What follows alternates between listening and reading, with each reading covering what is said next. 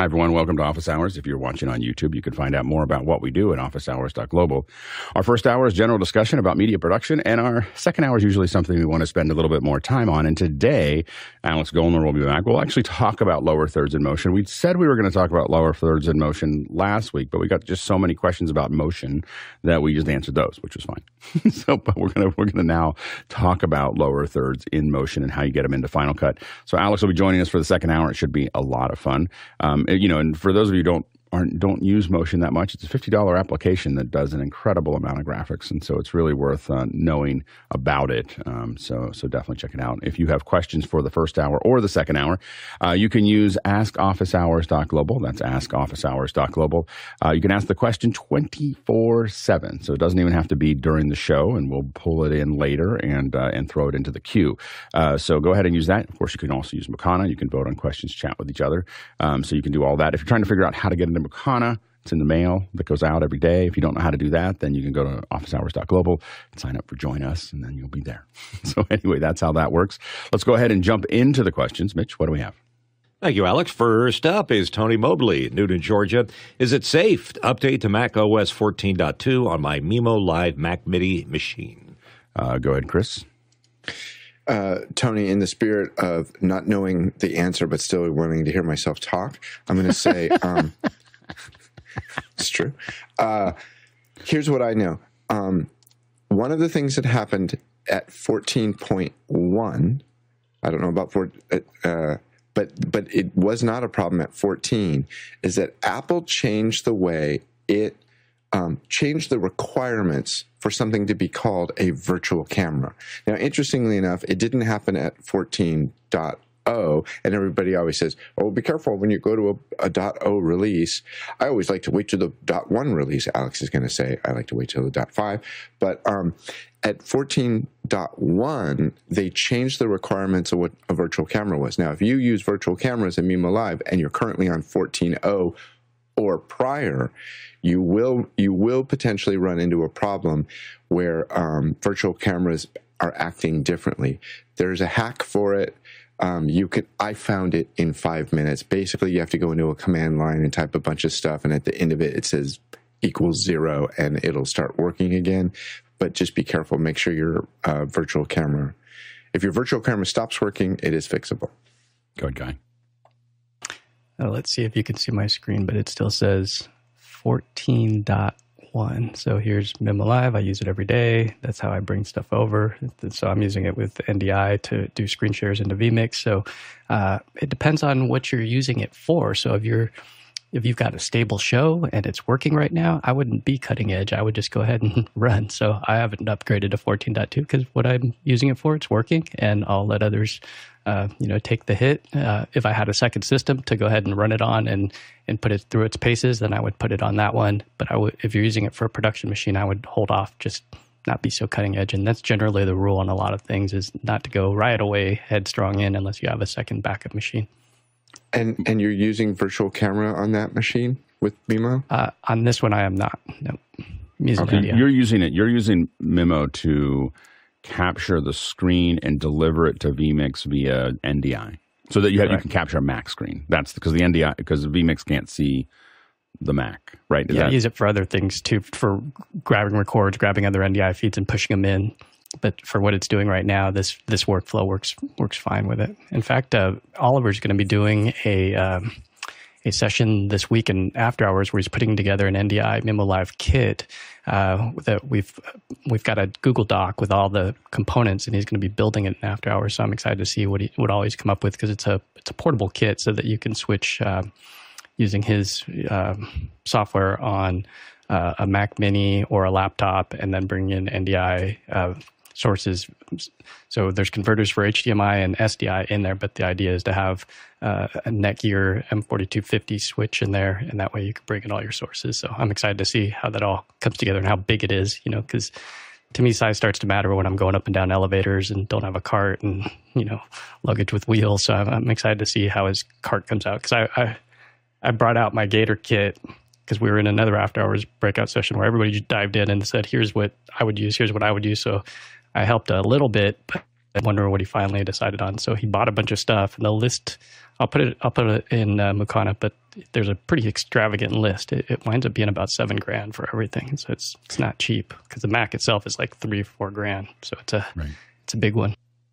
Yeah, I'm interested to start using Mimo for as a Zoom ISO instead of Zoom ISO, but as a for the so with Michael Krasny, what I do is I use Zoom ISO right now, and I deliver the ISO audio from Zoom to Audio Hijack. Actually, we also deliver it back to a MixPre and record it on Zoom, and there's a bunch of different copies there. But I started playing with Mimo, so on my Mac Studio. Well, and the stream is done by Mimo. So I do the stream. The Mimo Live is what streams to YouTube for the people watching the show. And so, but one of the things I've set up now is all of the records inside of that. So I have the ISO records of Michael, the ISO records of the guests, the individual ISO audio records are all set up in there, as well as the stream. And all I got to do is hit start show, and it just starts. Everything just lights up all the way down. To do all those recordings. The interesting thing is, I was worried that I was going to start pushing the studio too hard, but we're about at 47%. My Mac Studio is at 47% recording all of those things as needed and streaming. So it's pretty efficient. I know that for me, I'm still using 13. Point something or other, whatever the newest 13 is, but I have not moved to 14 yet. Usually my upgrade path is that I will go to the newest operating system from Apple at the end of February. I've broken that rule a couple times and usually paid the price. And the reason is I have a strong opinion looking at the release schedules that Apple pays a lot of attention to fixing as many things as they possibly can by the February, and then after that they are doing security fixes. I mean, obviously if there's a major bug, they'll do it, but we don't see anything new after that, and so then that means it kind of settles. My opinion is by February it's largely settled. Most of the teams are paying attention to what's going to happen at WWDC, and you're not really adding things like I think the new 17.2 in iOS, for instance, added journaling, like a whole new app got added into something that is there. And so they're still adding things. And anytime you add something, you break things. And so I just want them to stop adding things before I start putting it in. It doesn't have to do as much with Apple. This is a good example of what Tony's asking for is that it gives all the other, by me waiting, it gives all the people who develop software and hardware time to get caught up, time to get everything working. And so I have the minimum number of things that are, not compatible, so those things all kind of get updated as I go through. And so I tend to move very slowly, but it's a, anyway, I have found that every time I picked before February, there was some point where I was like, man, I wish I hadn't done that. And so I've stopped doing it. Go ahead, Guy. Yeah, I found that list real quick just to kind of run through it. He's got the Mac up top, and then the case that he chose was this SKB. It looks like a 13-inch fly rack. So does this have wheels? No wheels. So you're gonna need a cart or something, or just some beefy biceps. But here's the rest of the pieces of the puzzle. So I put a link to that in Mukana, but It's this Wednesday, I believe, that you'll be able to jump in there and walk through him building that thing. So it should be fun to dive in and take a look. And we were able to do a reach out to Oliver to ask specifically to make sure that we can answer this question as accurate as possible. From Oliver, it says yes on silicon. So yes, you can do it on silicon, not on Intel. And I know that Tony has silicon, so I think he should be okay. Virtual camera on Mimo Live 6.5 or earlier requires changing a security setting in macOS to work with macOS 14.1 or newer. So that's what Chris was talking about. 6.6 Beta 1 has a new camera extension, virtual camera, that works on 14.2 and virtual audio devices that allow routing of audio in and out of Mimo Live. And between documents, macOS 14 breaks Mimo Live on Intel Macs. Only option is to downgrade macOS right now. So if you're on a silicon, which I think is what Tony's on, it shouldn't be a problem. If you're on Intel, you may have some other issues. Yeah, go ahead, Mitchell. Yeah, my first question is, how easy is it to slush back And then the second one is, don't they get pre-release versions of the software in beta or alpha? They do. It just takes time. I mean, you know, like it is a, you know, oftentimes these are very complex libraries, and it's also a matter of getting into what we would call gamma testing, which is when, you know, alpha testing, which is something you do internally, beta testing you do in a small group of people. Gamma testing is everybody. You put it out there and you just start to see what the problems are, and you start to see the patterns, and it's really hard sometimes to know what those are until a lot of people are using it. But the biggest problem is that you get these betas, but you have a couple months to do it and a couple of weeks, and there's a lot of things that, and I used to develop software, so there was a lot of things that we would see coming. We can't get it fixed. You're then talking to Apple about trying to get it fixed. You're trying to figure out what's actually happening, and then it's released. And so it just takes time to sometimes, and that's why usually, even if you're, I know Chris goes ahead of it, but Chris spends, I think, most of his time in Apple software. so the Apple software definitely has an inside advantage. And but I, even when I upgrade to 14, because I'll upgrade, but I usually don't ever have it set to automatic upgrade. And I usually give it at least a couple weeks to just kind of watch what happens, especially in the apps that matter to me. And especially when you start using really higher-end 3D apps and visual effects apps, that's when you really want to stay behind, because they've built a whole bunch of their own libraries to do a lot of things, because the computers can't do that.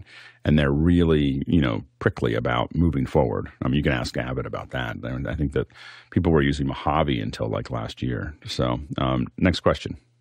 Douglas Carmichael asks, Ubiquiti recently released the Unify Express, which has the Unify platform and a Wi-Fi 6 access point in a compact box. Could this be a viable solution for small studios or event sites, even with a 1 gigabyte Ethernet limit? Good guy. That's 1 gigabit, small b. Yeah, on that point, right out the gate, the 1 gigabit doesn't really matter, because that's what's coming in. Well, if you put on another switch attached to that, then you can go to 10G. But of course, your internal stuff just off that is going to be 1 gigabit. But this looks like a really exciting device.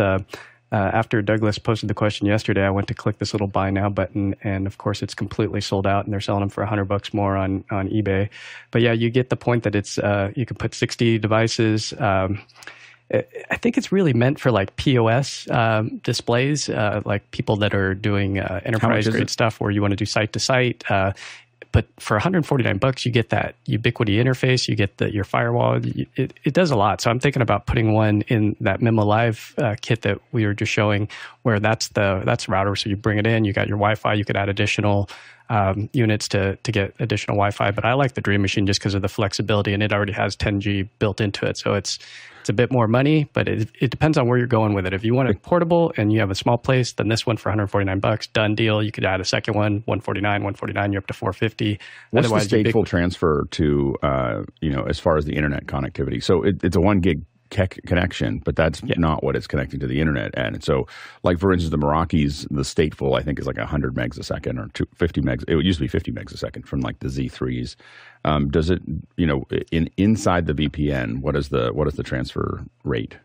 I'm not sure about the VPN, but what it does, typically, if you have 1 gig coming in, it'll dish that back out. On the one that I have, you can actually bond to, so on the Ubiquiti Dream Machine Pro, you have two internets, and you can actually bond them together. So you could theoretically double the, depending on the mode that you have, either failover, so it's hard failover, or you can have it to where it bonds the two together. So depending on your speed, and it should theoretically Wi-Fi 6 deliver. I mean, I'm getting 600, I believe, on the Wi-Fi, 600 megabit on Wi-Fi 6. So it depends on that's your device, your connecting device, if it's truly Wi-Fi 6. Yeah, go ahead, Courtney. Yeah, Guy covered it really well. I see it's designed for companies that have a lot of stores in different malls and stuff in one city, and they want to link them all together to do their accounting and stuff on what's seemingly a local area network, but really a distributed network. It looks like they've hired the old tooling for the Mac Mini, Intel Mac Minis, to do their case design for them. And I always wonder, Wi-Fi 6, I guess, is such high frequency that you can put the antennas in the base, but if you have an aluminum thing like that with no external antennas, I wonder how good the coverage is going to be. They say 1,500 square feet for each access point there that you put in, and the access points can link locally over Wi-Fi. or over a LAN in a single building before without going out to the WAN. So it looks very interesting for $149. I think they're going to sell a lot of them. Yeah, and one of the things that we've used the Merakis for a lot of times was just to connect our networks together. So, like for instance, you know, we put the little Z3s, and this would be potentially a good replacement for that. It wouldn't be a replacement for a location. If you're doing a location, you're going to use a Dream Machine or you're going to use something else. I mean, you're not. I think the question was specifically, could these be used for small studios and event sites? Maybe a small studio, never an event site. Like event site, you'd go to a Dream Machine Pro or something like that, even if it was a small one. I mean, you really want a network that you can manage. But what we put a lot of the Z3s into were basically, and the Z3s have modems in them. So we would, getting modems is a whole other thing, but that's a whole, and getting the SIM cards is a whole other thing. But once you have them in there, it just meant that we could always get to them. We can always, once they're plugged in, we can always get to that, touch it to be able to administer it and try to figure out what's going on if it's not connected into the internet yet. And it could theoretically, I mean, if you have good coverage, you were able to just, you could run a show out of it if you had to. Anyway, but the main thing is those go out, and those have gone out in every kit for a long time, and that just means that we can log into everything. They have all the devices inside of them. That are all in the DHCP register, and so that way everything in every kit is always the same. You just tell me what kit it is, and I know which part of their IP. I just change the router number, but they're all, the endpoints are all the same, and so it made it really easy for us to get to, administer them, do all the things that we needed to do. The other thing we would get into is we'd have on the Meraki network, the Unify should be able to do the same thing. We had a situation where we had a lot of graphics that needed to be done for a big conference. We didn't have a lot of space. So literally the conference was like, you can have this much space, and we can't fit everybody in it. So we had to figure out where to put people. We put the entire graphics division at our office. So the entire graphics, so doing all the lower thirds, all the other bits and pieces, and they were literally punching all of the lower thirds into a Blackmagic switcher 80 miles away. Or 35 miles away, 35 miles away, they were punching all of these lower thirds in from a nice quiet office. They're having their coffee, they're doing their thing, they're not in the space, and they're able to completely administer all the graphics that were happening, in that space. And that was 10 years ago, like that. And so that's the kind of thing that you can do when you start to be able to connect something really inexpensive. This is a much better price than the Meraki stuff. It's like the Meraki stuff is $350 to start, and then you're paying some kind of membership. That's not trivial. I mean, it's not that much per year, but it adds up. You keep on, you're like, I got to pay another $250 for each one of these. So anyway, these look really great. I mean, I have to admit that I'm super interested in testing them, because they could be a much more cost-effective way to do a lot of those things. The thing that we get caught up in, the reason I ask, is that at least with the Merakis, you could connect directly to the internet at full speed, whatever you can have as far as internet access. But the stateful, like once you're inside the VPN, had a limit. And so if they don't have a limit, that's amazing. But the Merakis were typically limited to something like, I think they're now up to 250, but they used to be like 50 and then 100. And so the stateful band throughput is different than the absolute throughput. And at least in the Meraki stuff, that's most of my experience. So that'd be the only thing that I'd be curious about. And their website is completely useless to me, because I can't get to a spec sheet. Like, they have this weird thing that I have to scroll through when I try to find it. This is Unify. I hate these web pages that you have to scroll up and down with these big pictures, and all I want is the spec. Like, I just want the spec sheet. Go ahead, Guy. Yeah, the other one to take a look at is the GLI.net line. Those are pretty popular. I know our friend Greg Gibson, he uses it in his kits to be able to control his FR7s and have something that dishes out IPs to each one. If you added one of these Netgear 4250s to that Ubiquiti, now you could still have, your AV over IP. Mickey in the chat saying, don't use Ubiquiti for it. Yeah, I agree. So something like this, you can just say, I want these ones to be NDI. I want these ones to be Dante. So you could segment VLANs, and you could have separate IPs. So you could have a 192 scope on the Unify. And then in here, you can say, I want this to be 10.1.1.2, 10.1.3, and so on and so forth for your NDI and Dante devices. So this is about a $600 device, and it'll just save you a lot of headache if you decide to go into the networking audio and video over IP. So I'd strongly suggest taking a look at that line as well. Yeah, absolutely. Next question. Peter Rosato from Las Vegas, Nevada. iOS 17.2 introduced spatial recording for Vision Pro. What are your thoughts? I've been playing with it a little bit. One of the problems is that it's really sensitive. So it's like it's a very delicate thing. It's like, oh, there's not enough light. Oh, you need to be further away. Oh, like it's constantly telling you what you need to do to actually use it. But what you'll see, it's been in the beta for a couple months now. But what you'll see is when you pick up your phone, you have to be in landscape mode. You can't do it in portrait because it depends on where the. If we look at this, these. Let's see if we can put these two have to be next to each other like this. So it can't do it this way because there's no lenses that are next to each other. What's interesting is these are two different lenses. So it's doing some computational photography to figure out to build two versions of it. Now what it does is it's recording one file. So it records a file and there's one hero eye, typically the left eye, and then there is a delta, which is all the other information that you would need to reconstruct the right eye in 3D. Now, the problem is I don't have a Vision Pro, and there's not really any way to view it anyway other than the Vision Pro right now. So you're kind of shooting into the dark. You can send it to friends and say, how does it look? You know, what am I doing? How does that look?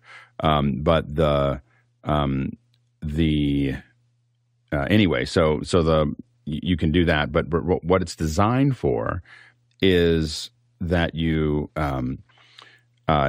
it's going to be designed as a product that will go right through your editing system. Now, obviously, the first one that'll work with really well is Final Cut and Motion and so on and so forth, where those ones will be able to see that data really quickly. But it's designed for the content creator, unless you want to dig into it.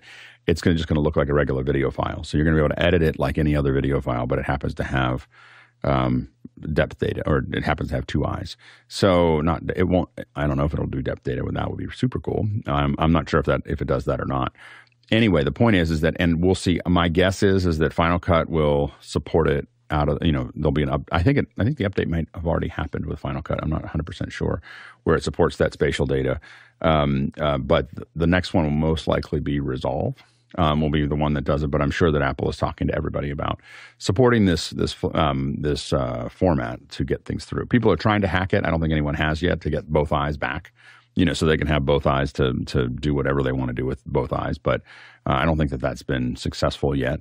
But it's pretty interesting. I would suggest, if you're at a location and you're shooting stuff, if you've got a 15 and you've got the new operating system, shoot a little bit of footage you may decide you wish you had in the future. It's only 1080p, so it's not like a really, really high resolution video, but it is. But I would, it's going to be cool. I think that we just have to remember that, again, I just want to keep on underlining, the Vision Pro is not a hobby for Apple. Like Apple TV is a hobby, or it was a hobby for Apple. Vision Pro is what I think they're going to spend a lot of time and effort on. It's worth getting your head around what it looks like, because Apple's probably going to put a little bit of effort into it. Next question. Incoming QR code question from Mike Edwards in Brooklyn, New York. Morning, everyone. Considering a Blackmagic Multiview 4 to get quad display on a 4K TV from Mac Minis. It would require Blackmagic converters throughout. Would the panel recommend this workflow, seeing the Multiview 4 is a little long in the tooth? Guy? Yeah, there may be less expensive ways of doing this. Maybe Monoprice or somebody has something that's in the HDMI world, because, yeah, you're going to have $545 to get a multi-view that has SDI input. So you're going to spend, what, $60 times 4? Myself, this is what I use for $619, so just a little bit more. You get a monitor, an LG 43-inch, that has quad input, and you can take any one of these full screen if you want with the remote control. I think David Brady even fired it up to where he can do it over another device. But yeah, this is what a lot of people like Jeff Keighley, Paul Wallace, those of us that have got these really, really like them a lot, because $600 and you don't have to buy a Demon Quad. So the other option is a Demon Quad from Decimator, and that's going to cost you some money too. So it just depends on what you're doing. NDI is another route of doing this. It depends on how far you're trying to traverse, where those Mac Minis going to live. But yeah, myself, I'd get the LG. During Black Friday, they were $449. I saw that. I was like, man, do I need another one? So I know I didn't have the cash to do it. I was just like, can't do that right now. Go ahead, Courtney. Yeah, I was going to recommend the Demon Quad. I've had them, but they used to be $495. Look at the price now; they're in stock at $300, $295, and that takes 4 SDI, 1080p inputs and outputs over HDMI. It also has an HDMI input as well, and they work pretty well. They have the LCD display on them. And for the $295 price, then you could just get some Chinese-made off eBay HDMI to SDI converters, which generally will work just fine, especially if you're just using them. You're not using them for color grading or anything. You're just using them for reference before they go in and out of your switcher or before they go in and out of a router. So that might be a solution for you, Demon Quad.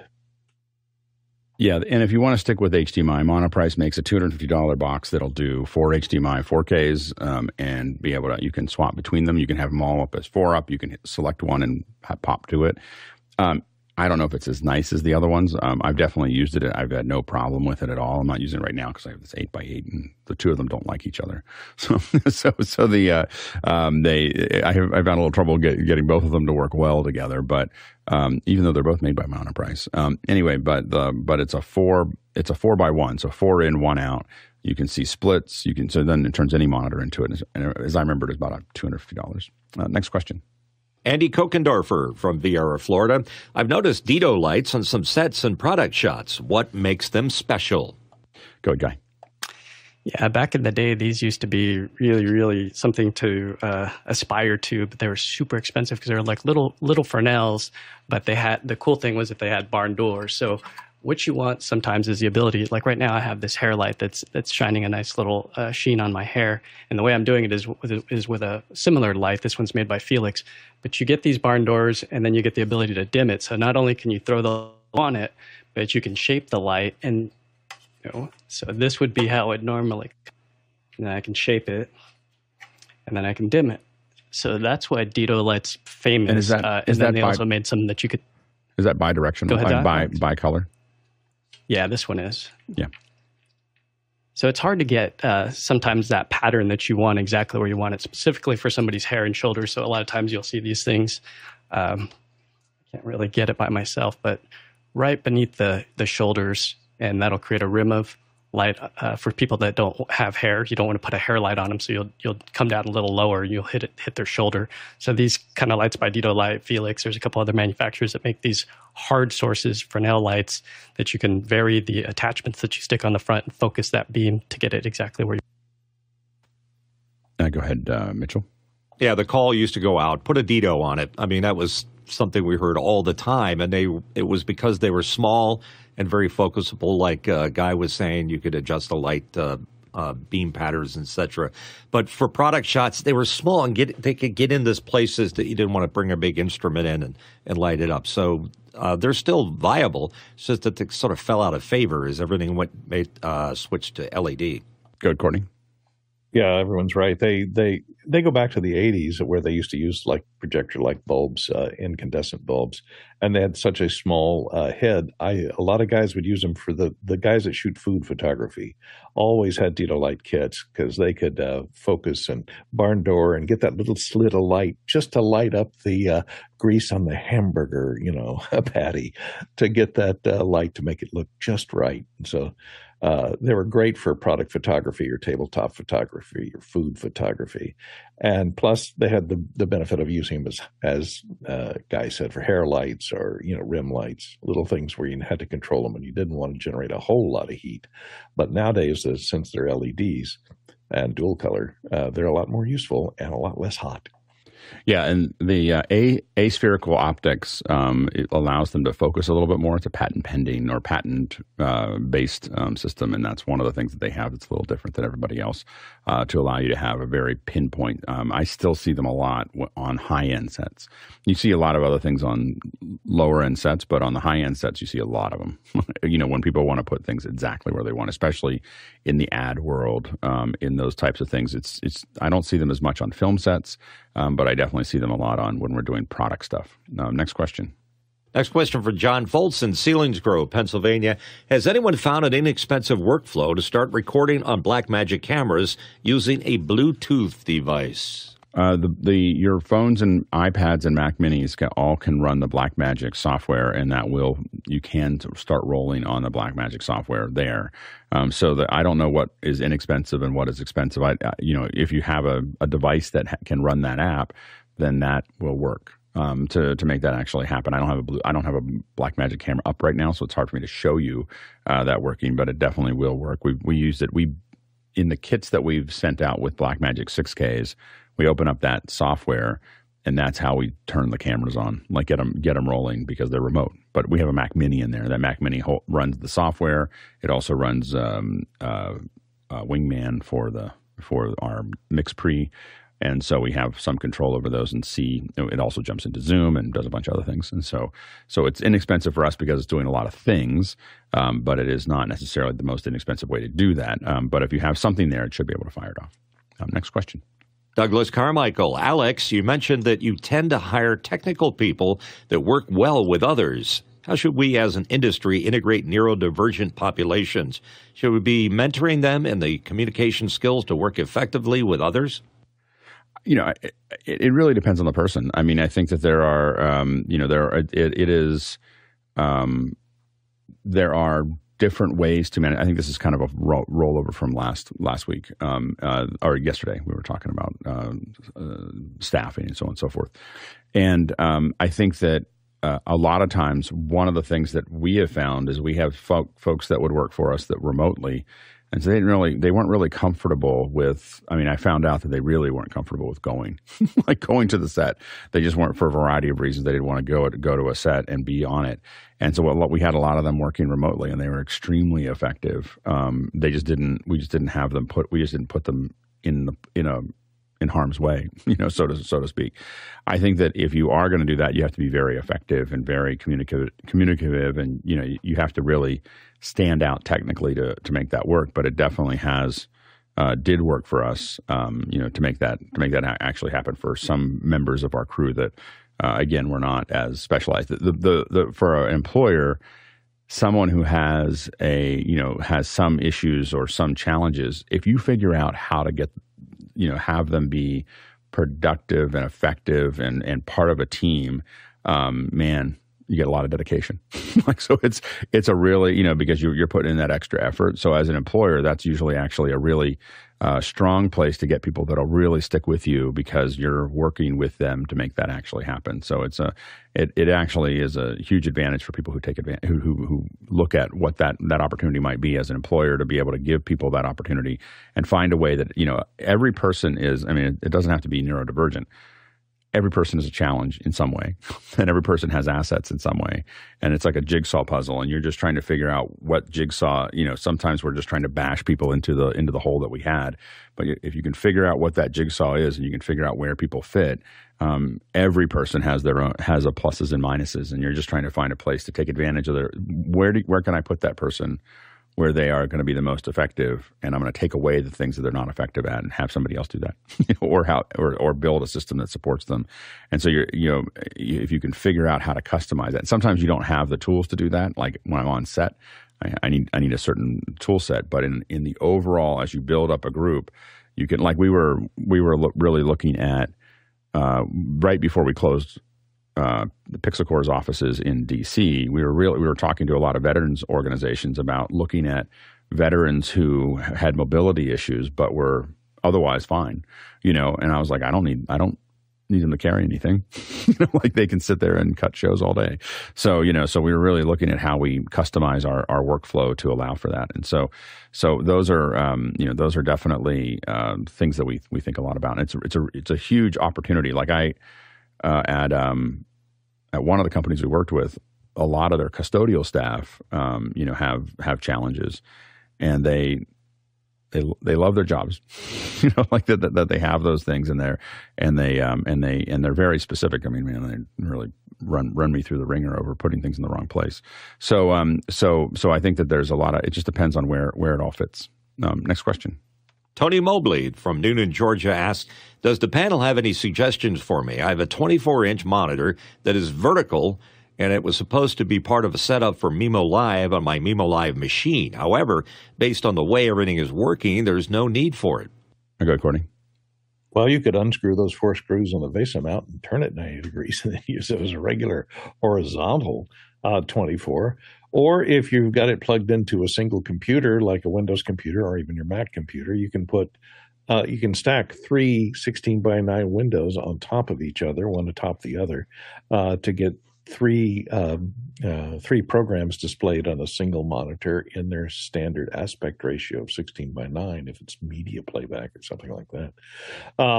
But the problem with vertical monitors is if you're using them in a Zoom room or something where you've got a camera involved, they might work good if you have a monitor below the camera, a monitor above the camera, and then two verticals on either side, and that give you a whole lot of screen space with the camera in the middle. Otherwise, the problem is you're looking too far up or too far down on a vertical monitor, so it moves your eye line too far off the camera. So I'd use it judiciously if you're using it in the Zoom room, but as I said, if you need to use it for displaying multiple programs at the same time, it'd come in handy in the vertical mode by stacking the windows three high. You can never have too many monitors. Like, it's just impossible. Like, I'm constantly trying to figure out where I put the next one. So clocks, extra data, other things that you're working on, things that you're, you know, there's always more things to display. So I wouldn't worry about it, but I definitely think I put a lot of my work notes, you know, my show notes, all those, you know, all those things are things that I throw into those vertical I throw into monitors in general. I don't have a lot of vertical monitors. I tend to keep them all the same because a lot of them have to go back into my switcher. So as a result, they all stay in a 16:9 aspect ratio. Next question. David Brady from New York, New York has a question. What are some practical applications for Stream Deck Plus with Companion? Mitchell? I find it absolutely dedicated and perfect working Companion Stream Deck with my Mix Effect. It just expands an already great program into something that's so usable right there in front of you. I'm just looking forward to the feedback. Now, are you using it with the Stream Deck Plus? That's with the rotary dials across the bottom. Yeah, that's what he's asking for. On that one, I'm using the 32 button. Sorry. Yeah, he's trying to figure out the. You know, I think we all know how to make Stream Deck work well. It's what do we do with those rotary dials when it comes to Companion? Go ahead, Guy.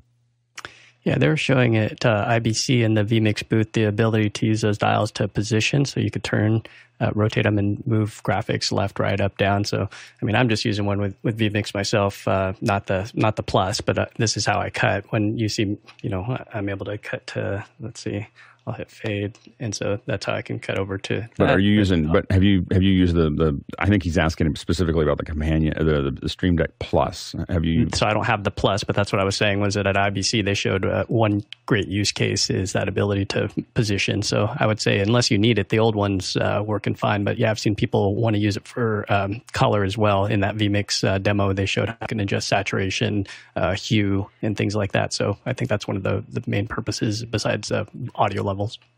Yeah, I have to admit that the main use that I've had for it is like there are some custom builds by, I think it's called Side Effects, that build them for it. So I'm not using them with Companion. I think it's sideeffects.com. And let's see here. Side Effects. Let's see. Not Side Effects. Side Effects makes Houdini. Let's see here. Hold on. Stream Deck.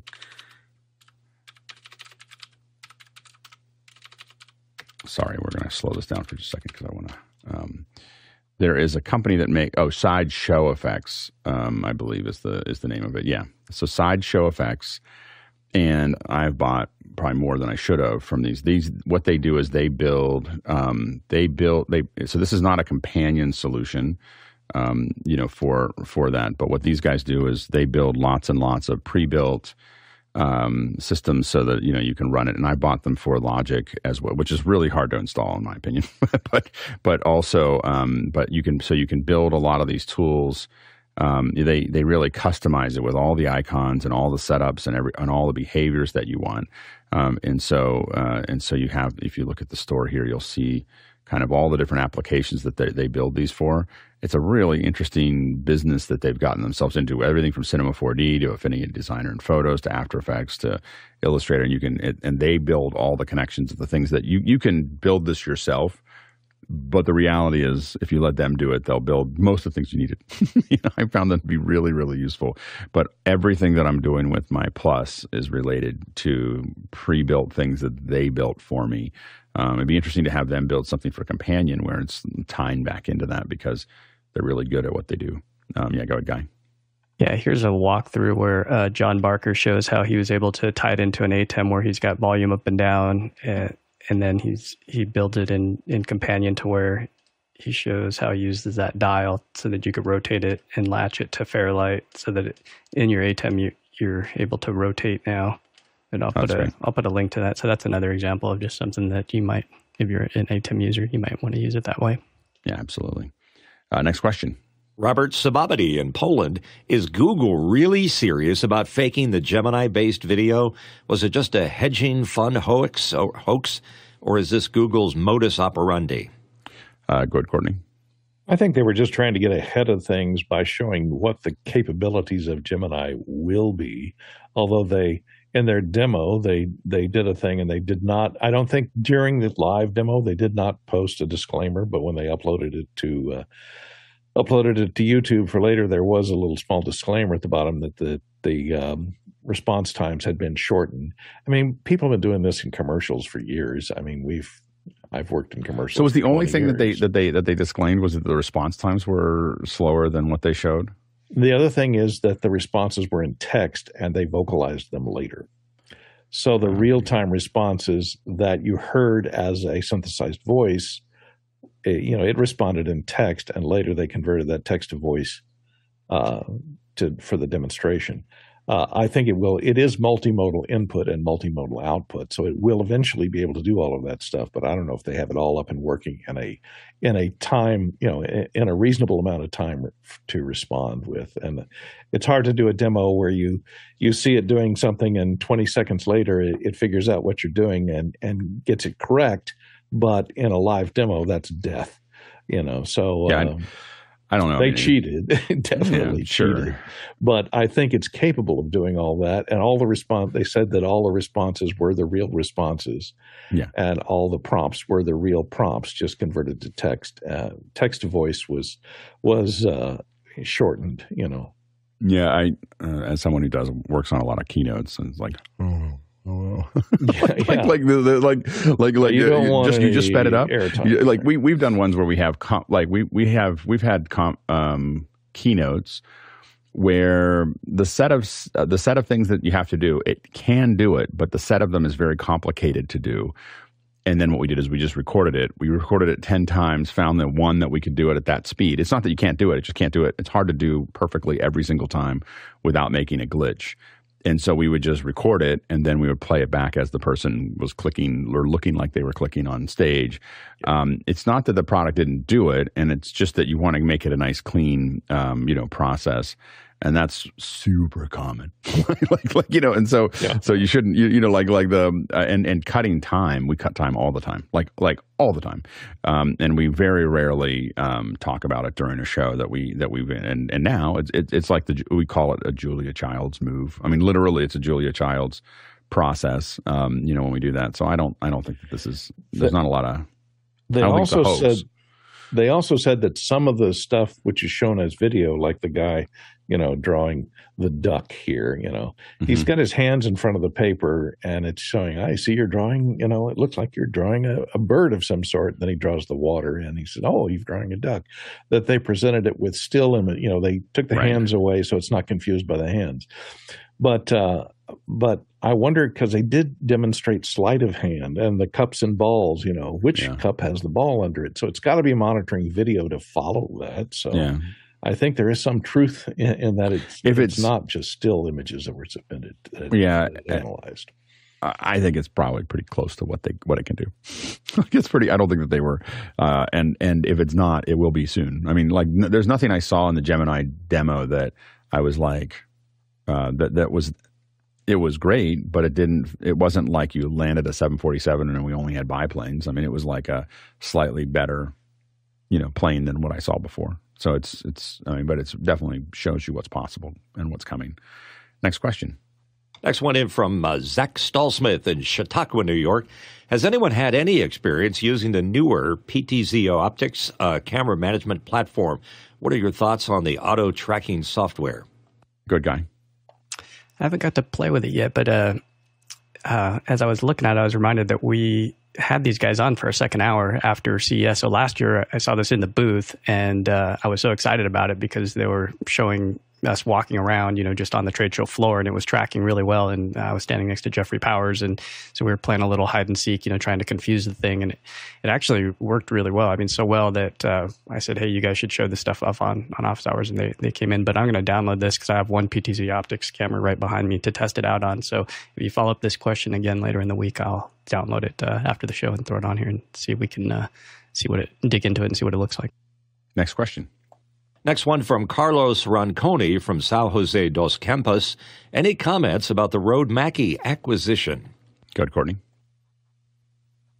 I think they did a good thing. They're trying to gain market share over Behringer. Behringer, you know, has captured a whole lot of that low-end market of mixers. And Rode and Mackie were competitors in that same area. And so Mackie had been falling, you know, over the years. Because their analog mixers were, you know, great, and Rode was very good at doing the digital mixers, and so it's a good combination, I think, to combine what's left of the Mackie line and the Rode line to compete against Behringer, who's competing in both of those areas. So I think it's a smart move. Yeah, I think the manufacturing quality of Mackies, the hardware itself is great, but you know we're all going past analog mixers. I mean, other than really, really big ones that for specific reasons.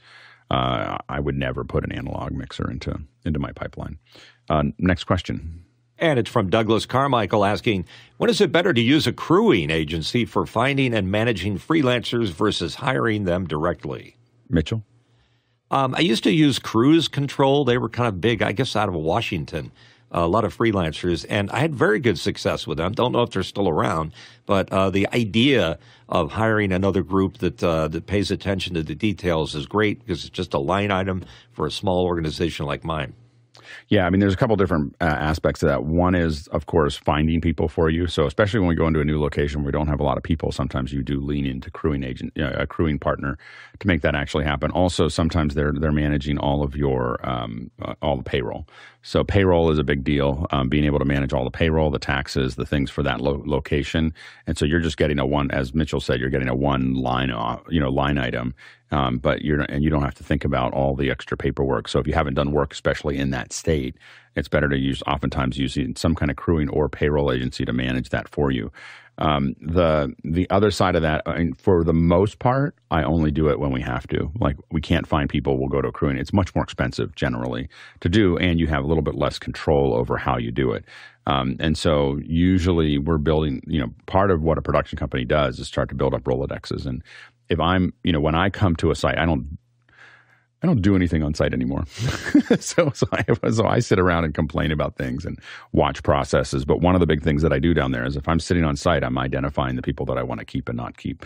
And there's usually on any given thing, there's people that, oh man, I got to have those people on the next shows. There's some people that are like, eh, no, sure. And then there's people like, we're never going to call them again. And so hopefully you don't have to tell them that during the show. We've had a couple where we've had to go, you got to go home now. But generally it's like, you know, do not call. They get on the do not call list. And usually it has to do with them being edgy or chatty. I hate chatty crew. So I don't like people talking about non-show things at the show. So that usually gets you up pretty low on the list pretty quickly. So those are the kind of things, but we try to build that Rolodex as fast as we can. And in most large cities, we have a pretty good one, and we'd rather do that than crew, but sometimes you get pinched, especially when all your great if you have great freelancers, it's hard to get them. You get a call for something 10 days out and they're all booked because they're on high demand because they're really good. Next question.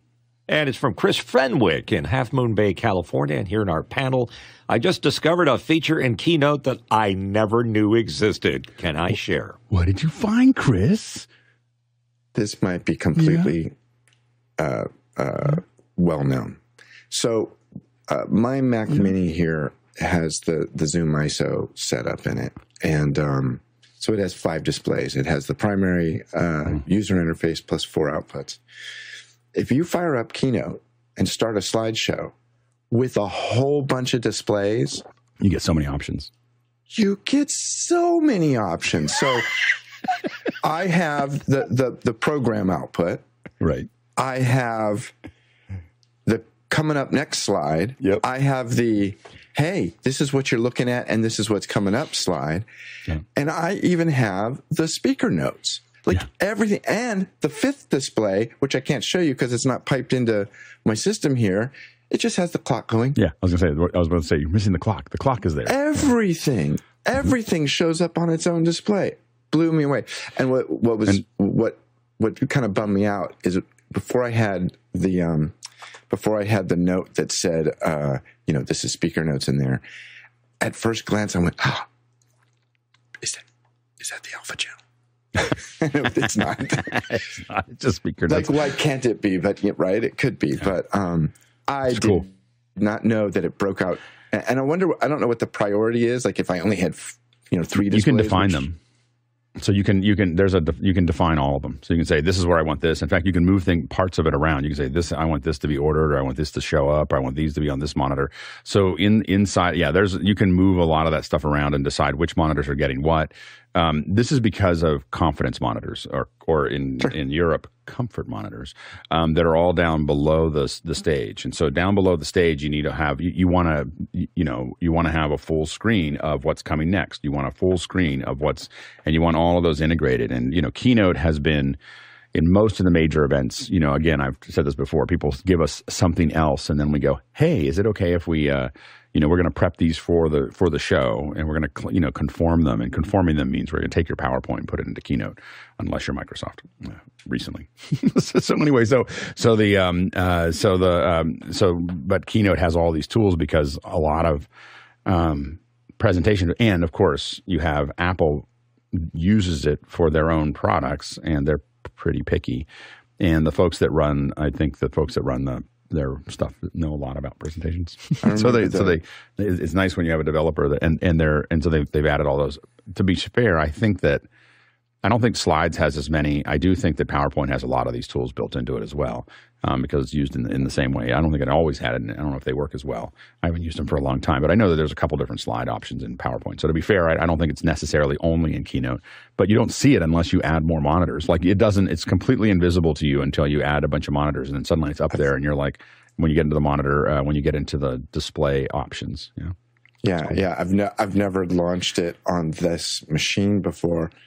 And I remember the day that Keynote was announced. It was at a Macworld. They were still doing Macworld. They were streaming on the internet. It was a really big deal. And the first slide transition happened, and I went, "That's not PowerPoint.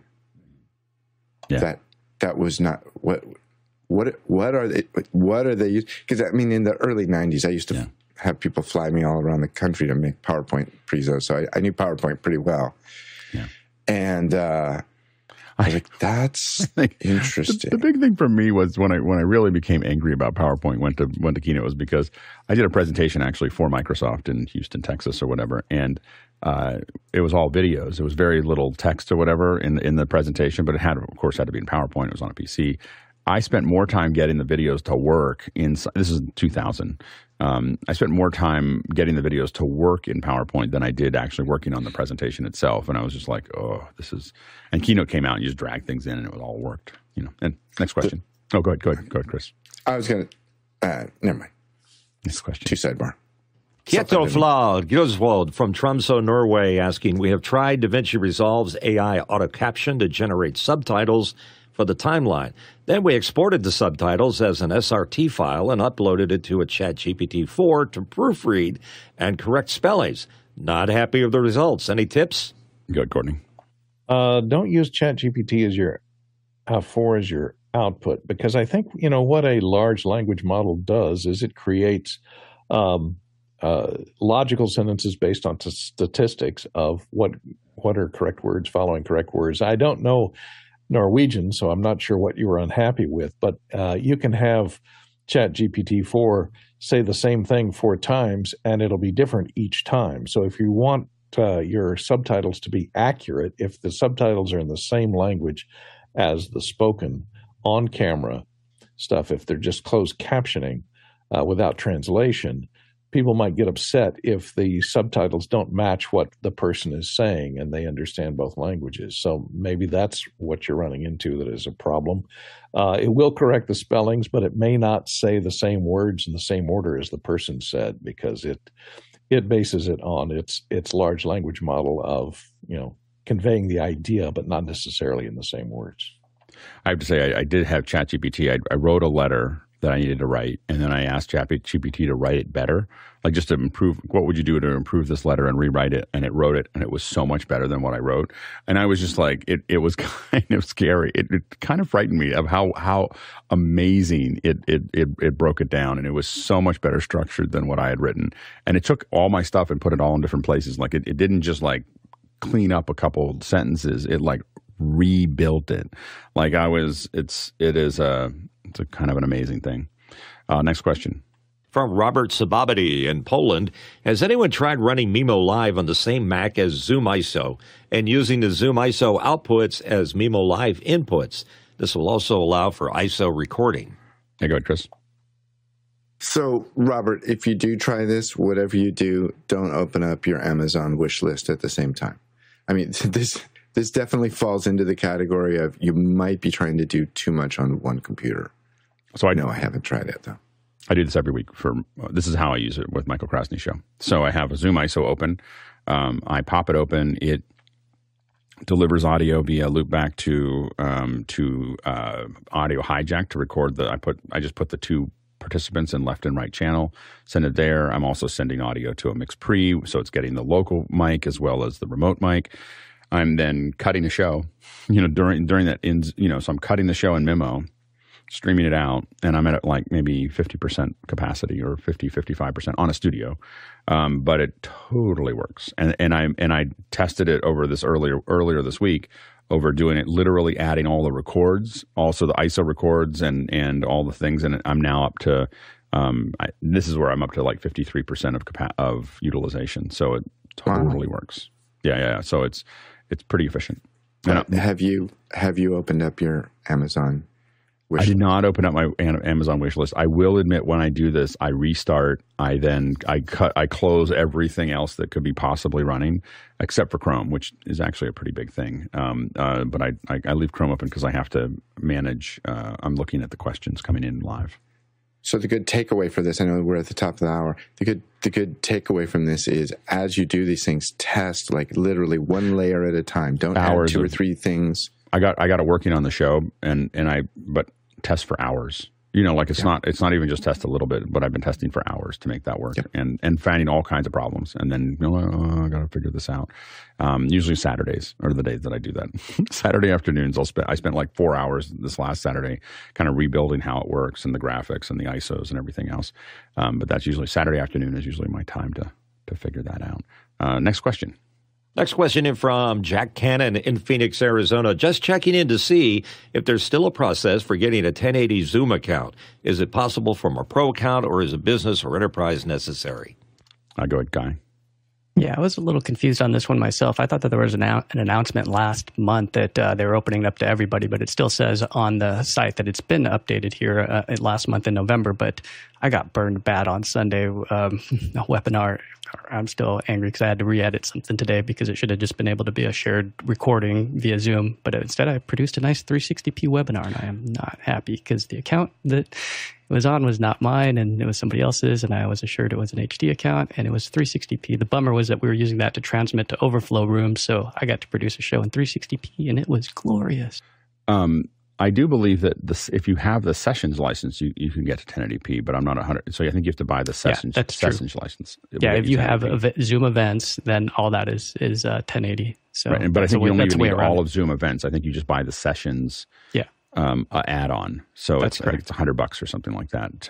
I think it's $100 a year or something like that. But as far as Jack getting his, I would just try and make the request right now. I think they've loosened up the purse strings on that because, you know, it's a bandwidth issue. And during COVID, it was expensive because they had. You can definitely get the 720, but the 1080, I think, requires you to pay for it. Yeah. The 720 is free, though, if you ask. We are about to jump into the second hour. Just a quick reminder, Wednesday we have the X32 lab. Thursday, we're building LUTs. Friday, we're going to talk about power. Saturday, of course, is our R&D and Q&A. And Sunday is introspection. So those are the things that are coming up. Of course, we have also the lab coming up at noon. The question was really, how quickly can I put all those things together as we answer the question a little longer? Anyway, so just a quick reminder, of course, that we do have a lab at noon Pacific Standard Time and 3 p.m. Eastern Standard Time. So if you're interested in learning how to be a panelist and do all these other things, you can jump in then. We're really glad to have Alex Gollner back, and we're going to talk about lower thirds. We talked, I promise, that we'll actually talk about lower thirds today. Last time, there were so many great questions that we didn't actually get to the process. So we're not going to explain anything about Motion now other than just how to jump into it. But but Alex Gollner's back. And Alex, you know, for all of you watching, if you didn't watch last week, is just one of the most technically amazing Motion users in the world, and has an incredible amount of broadcast background. And so it's just really an honor to have Alex here to show us how he puts these things together and how we get them through there. So welcome back, Alex. It's great to see you again. But also, if you do have any questions about lower thirds, we can ask them a little bit later. But yeah. So if you have other questions, what we're going to do is we're going to make sure that we get through what we promised about, you know, to show you the actual mechanism of this. But if you have questions about Motion, and if you have questions about lower thirds and the creation and the getting them into Final Cut and everything else, go ahead and throw those questions in. Of course, you can use Mocana, but you can also ask those questions. You can also use the QR code, and you just go to askofficehours.global. So, and you can ask questions all day using that. So go ahead and use either one of those. We'll keep our eye on both of them. But if you have those questions, go ahead and throw them in. We will get to them, but we're going to be pretty focused for the moment on getting to making sure that we actually show you. So Alex, I'm going to throw it over to you and have you kind of walk us through how you build these inside of Motion. So hello, everyone. Just to remind you, I'm not a trainer, but I know some stuff. So I'll just keep on stumbling through, not necessarily having too much of a demo ready, but just make stuff up as I go along, but not go too far. And then if you've got any questions, I'll try doing different things. And at least that's my unplanned plan. It's perfect. It's perfect. So I'm going to share my screen, and then we're going to see what we get in terms of, can you see my cursor? So here we are in Final Cut. Can you see my cursor? It's so big. All right. It's good. It's good. We can definitely see your cursor. Yes, definitely. So here we are in Final Cut. And I'm the kind of person that has lots of categories of titles here, because I like lots of titles. And as you can see, I do make some for the BBC as well as other people. So a shortcut to hide all this stuff is to do that, so you don't have to see that. So here we are in Final Cut, and we want to add a lower third there. So I'm just going to switch straight to Motion. Here we are in Motion. If you choose New, you get a new file. I'm going to choose a Final Cut title. Keep it relatively short, maybe something like 4 seconds long, and I'm going to do 25 frames a second because I'm in the UK. So you can make other things in Motion, but we're making a title, which is lower third is a kind of title. So here we are, as we saw before, it defaults to showing some text over here. I'm going to make this a little narrower, and I'm going to move. And for that title background, that's just reference, right? So if you're putting a title, if you put something in the title background, that's just so you can see something, or does that actually go out? Well, the thing is that this does go out. This clip here, this represents whatever layers or whatever clips the title's on top of. So if I animate this title, say, for example, over time, I'll just get this thing playing. And if I move this thing around, it'll actually move the whole video behind the title. So it's actually a way, if you like, of animating. So your title actually affects the clip in the background. And it does not even just the whole clip. We can mask it and use part of the clip and blur it, for example. So I could select this part here, the lower part, and blur it if I like to. So this defaults to whatever duration I chose, and it says type text here. And the idea is, I'm going to come back to you. I'm going to interrupt you there. Let's do it. You said something that was really important that I just didn't think of before of using this, because I usually think of these as just titles. So you could take the background and you can do all kinds of effects to it, right? So you could do, so that image says, if you're going to throw that title over top of that video, I could blur it, as you said before, but you could also darken it, apply other things. Could you do all of those things to it? Sure, absolutely. So I've got the title background selected at the moment, and I can choose make clone layer or press the K key. Now I've got a clone of that layer, and usually I apply effects to the clone. So let's go to blur, and let's do a nice defocus, which is more like a kind of lens blur type thing. And I've got this control here. I can choose, let's say I'm going to have all the parameters of this effect here. Right. Sorry, filter. And I'm going to publish them all, which means that they'll be available in Final Cut Pro. Right. If you don't publish them, so and this is the important part. If you don't publish them, when they go over to Final Cut, they won't be there. So you can say, I want these settings to be a certain way, and I want them to go into Final Cut, and then I don't want the editor. As the editor, I don't want to think about that. I don't want to accidentally tweak it. And as the creative director, I don't want my editors changing those things. I want those things to stay the same. I want to give them what they need to be effective. I don't want to give them more sliders than they need to get something done. Yeah, so this is more the you play, have a go with the kind of footage in Final Cut if you like, or you can do it, the footage here. But if you want to just have a fun tool to play with, then you publish everything. So this is more about the motion graphics people amongst you, I would say. But and also, though, you could build a mask. So for instance, I mean, I don't know why you'd want to do this, but with the clone that you're doing there, you could mask it. Or is that what you're going to do now? Is crop it? Yes. So I'm going to do something quite simple. So I'm going to show the crop tools. And then I'm going to make it so you can publish the, I'm going to publish the top crop. So, and then I'm going to, of course, that range isn't very good. You notice how the range here is not great, but we'll come back to that later. So I'm going to crop it to about there. So if I select the project layer, it shows, and I click project, it shows me the controls that I got from defocus, the amount, the gain, the shape, the aspect ratio, the crop, and also this is the crop of the actual the area. So I'm going to say blurred area. So I can just select any of these parameter names and give them more sensible names, because otherwise they may not make sense to the person actually using it. So I'm going to very quickly choose save, and I'm going to create give it a name which is like lower third. Oh, and I can give it a theme, which means it'll appear in one of those groups that you saw earlier in Final Cut. So I'm going to choose new theme, and I could type in one here, but as you can see, I've got too many of these already. In fact, I do have one already called Silly. No, let's try if there's one called Office Hours. No, so I can do Office Hours. I thought I did. So it's useful to divide your title templates into groups sometimes. So actually, I was doing the wrong thing. Let's forget this theme business because it's too irritating to explain. It's a category. I'll come back to that later. So category office hours. So I just click publish and nothing seemed to happen. But if I go back to Final Cut, and Final Cut's open. It's not like you had to close it, and shut it, or reload anything. It's just there. So here we are. We've got a lower third O. I can double-click it to attach it to the timeline here. And you can see there's a bit of blurring happening here. So I need to find a bit where... Yeah, you can see it more clearly at this section here.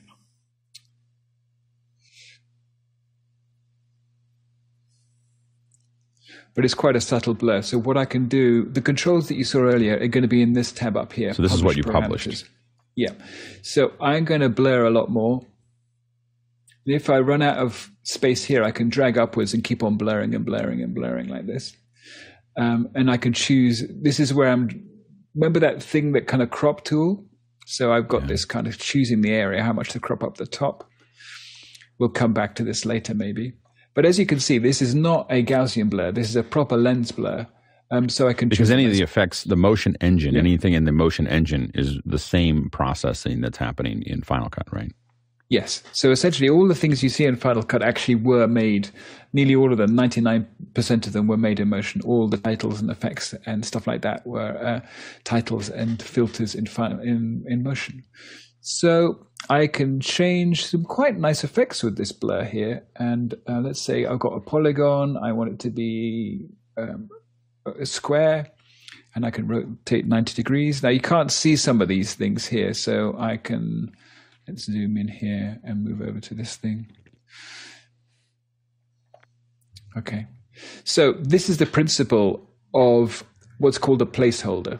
So essentially what we were going with there was the fact that if I go back to Motion, this is the title background placeholder.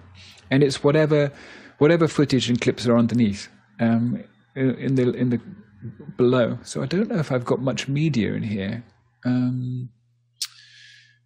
It's me being lazy. Yeah, I don't really have any footage. But let's say, for example, I create another, get a generator and put something in there like, I don't know, I got a grid somewhere, I think, just for me. And it will, notice it's blurring. Everything below it. Yeah, everything below it like that, which... Right. Yeah, so it's essentially all this combined together is comped together, and then it's sent to this title. Yeah.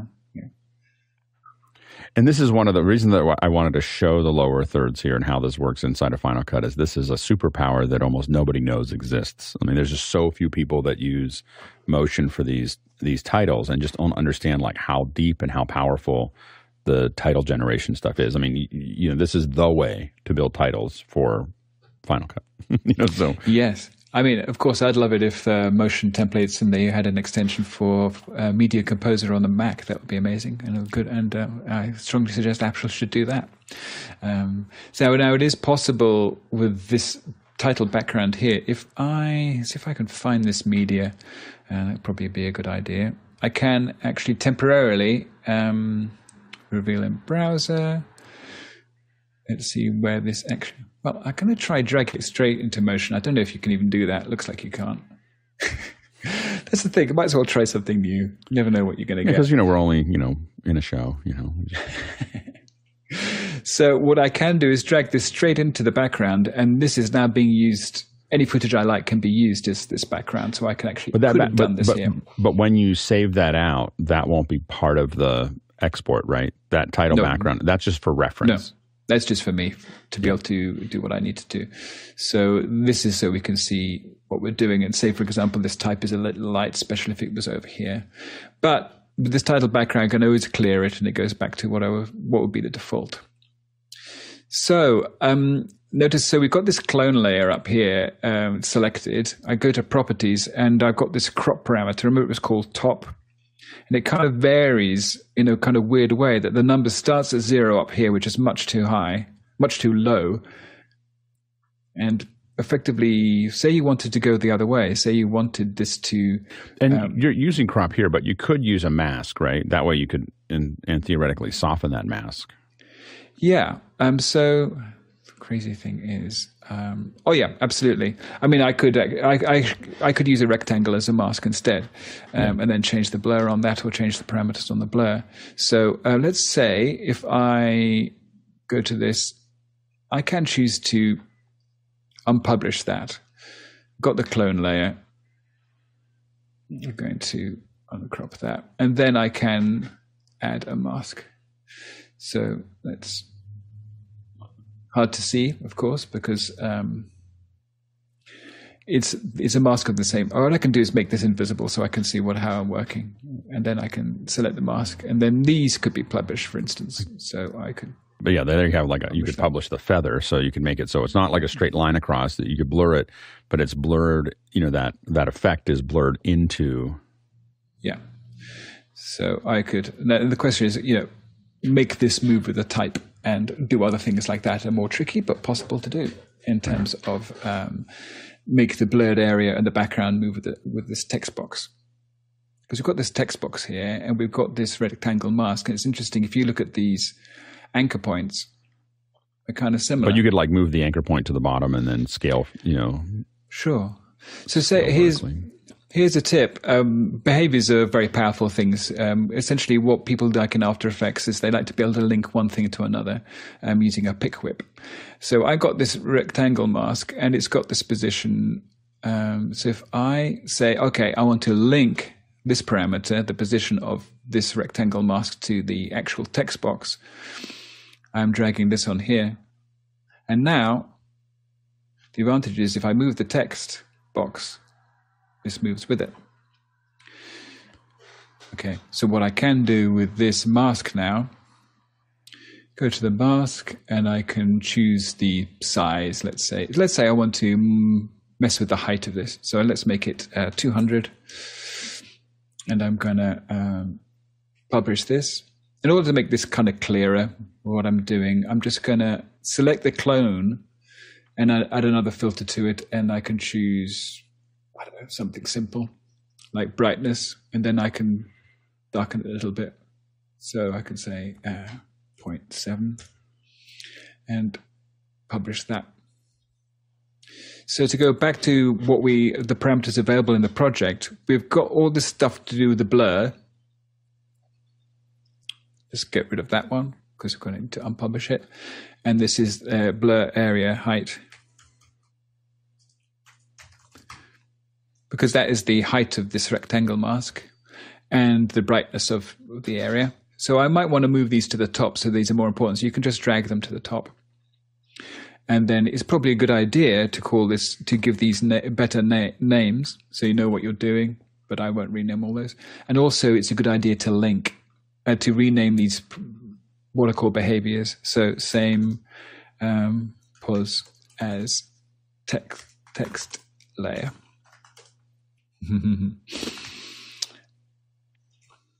Anyway, let's go to this. I'm going to choose save just as it is, and then if I go back to Final Cut Pro, it's already done, right? Like it. If you update it, you don't have to. I mean, it'll just update what it's doing, right? Yeah. So I'm going to go to. This is, I must admit, this is sometimes a mystery to me in terms of when sometimes it updates just that same instance will, or sometimes one just drags another one on top.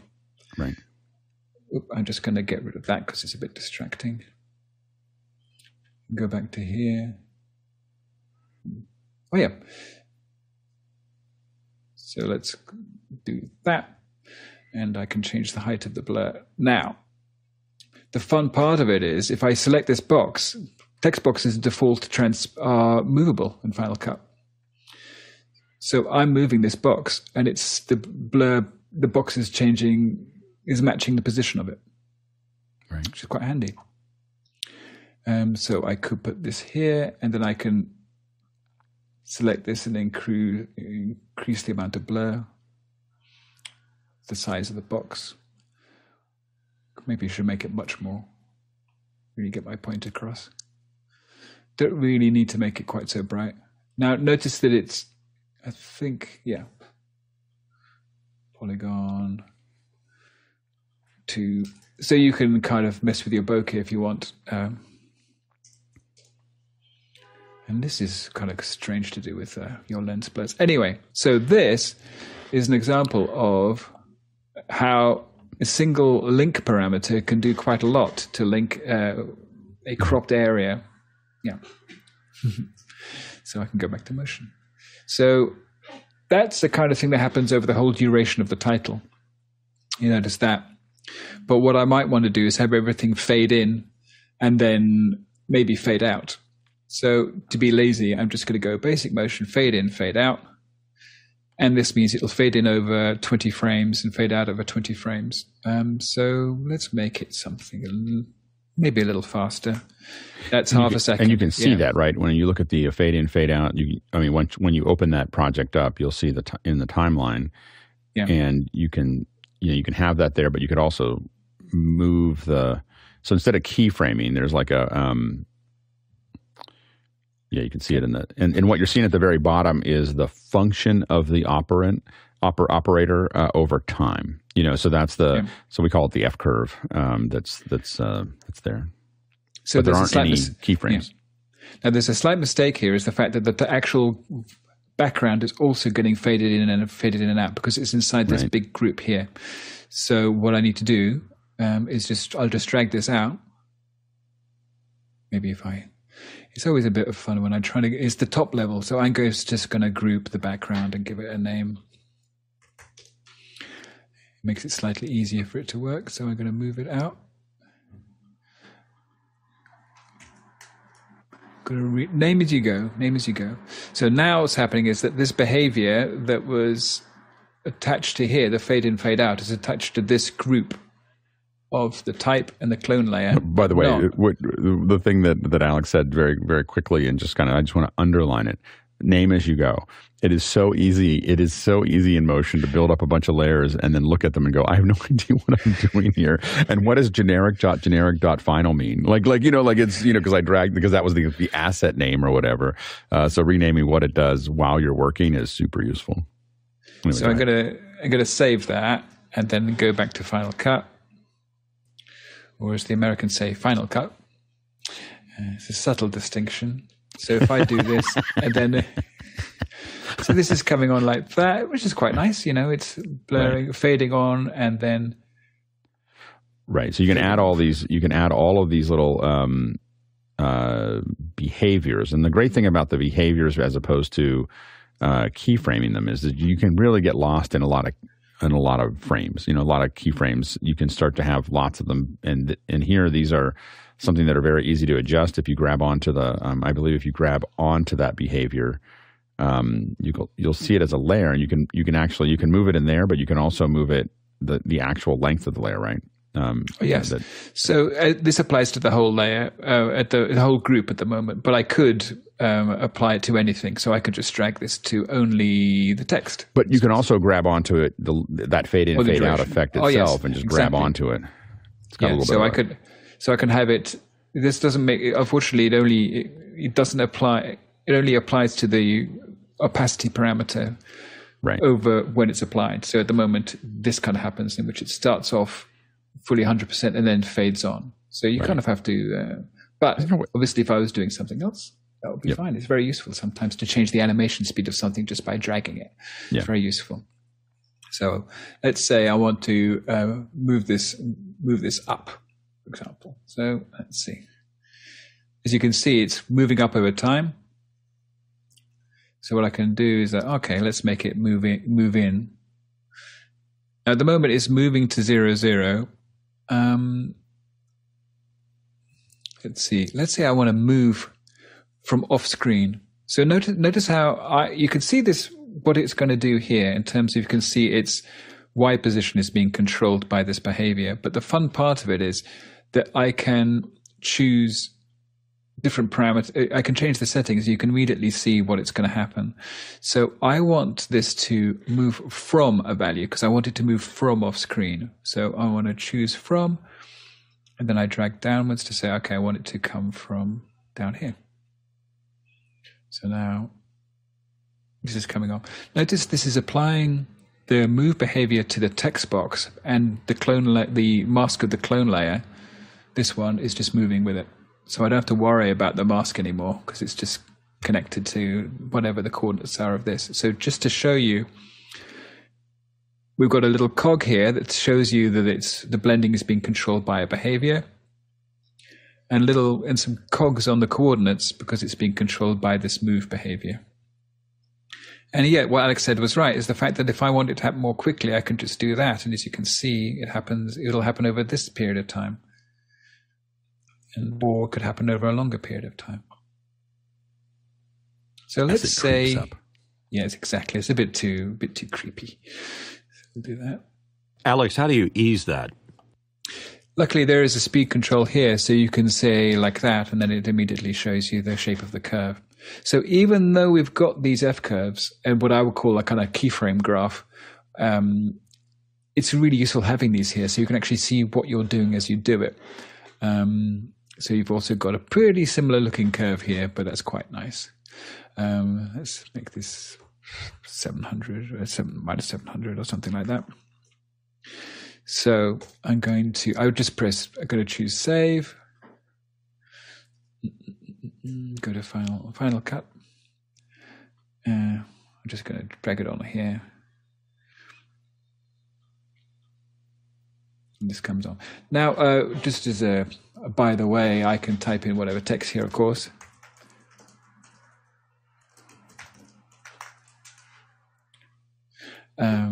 And of course, these typefaces, it's any type of typeface you like. And can you turn a lot of those things off if you want to, as far as the publishing? Do you still have those same controls?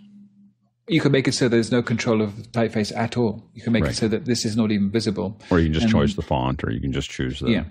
So there's a way of doing that. So let's go back to... I just Command-Tab to go back here. At the moment, with titles like this, I go to text, it's defaults to editable in FCP. Doesn't have to be.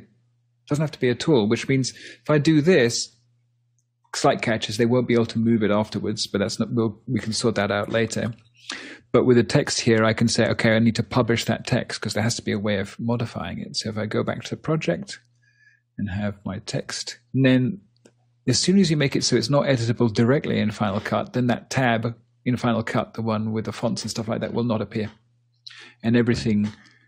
This will not. You won't be able to choose anything else, any different. Or you can choose to, or you can publish it to, or not. You know, you could say, "I want to let them." Oh, yeah, so I can publish just the fonts, for instance, right? Or the size. I have a question on publish.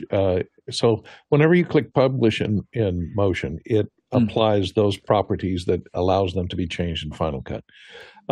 So, is there any way to go back and recover something, a property that you've deleted, that you haven't, if you've unpublished, that you discover later that you want to have control over in Final Cut? Or do you have to go back to Motion, add that property back in, and publish it to get it back in Final Cut? Yes, you do have to do it in Motion. You can't get any of these parameters back. And I think that's partially by design. You know, that's I think that prevent the editors from messing around with your creativity. Yes, exactly. I mean, and it also, it's just keeping it simple. You know, but you can, you know, it is definitely from an art director's perspective, it is a very, you know, useful process to say, this is what you get to change. Like, I don't, and I will say, as I use these together as my, when I go into Final Cut, I don't want those things. Like, I just want to be able to grab onto the thing. I don't want to accidentally grab something or accidentally move something. I just want what I, and a lot of times if you're in, I mean, Alex is jumping back and forth, but if you have two monitors, oftentimes this is on the same computer and there's just two different monitors and you're making an edit, hitting save, reapplying it, making it, you know, anything else that you need there. And in order to change it in Motion, do you have to have that same project? In other words, if the, let's say you've got a title designer who's creating all the titles for show, and he locks a lot of the parameters and then sends it over to the editor, and the editor discovers that, you know, well, the background that we're going to use these titles over is a different color, and the colors that he chose clashes.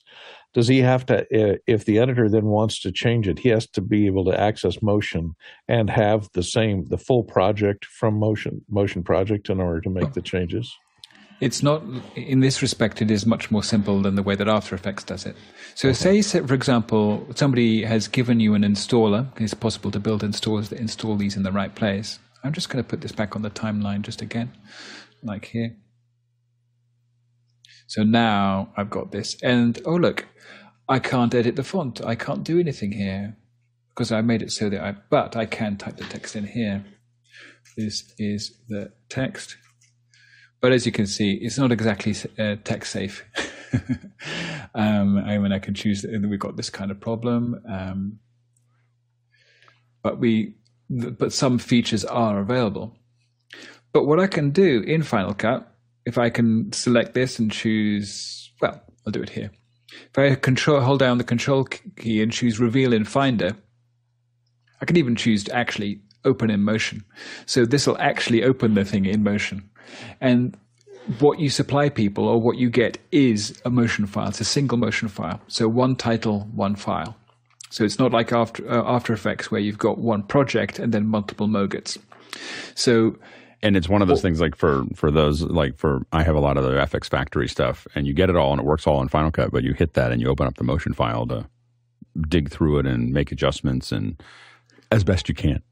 A lot of times they're harder to edit than they look, but as best you can. If you want to change certain elements or do other things that are deeper into it, you can. So what I'm doing now is that I'm just changing it so that this text box kind of works a little bit better. So I've got this thing coming on, and I'm just going to explain the thing about timing, because there's a slight problem. If I make this title longer, then the animation will happen more slowly. So I'm just going to show you that again. I've got this title coming on. I'll just add it again. I'm going to put it here.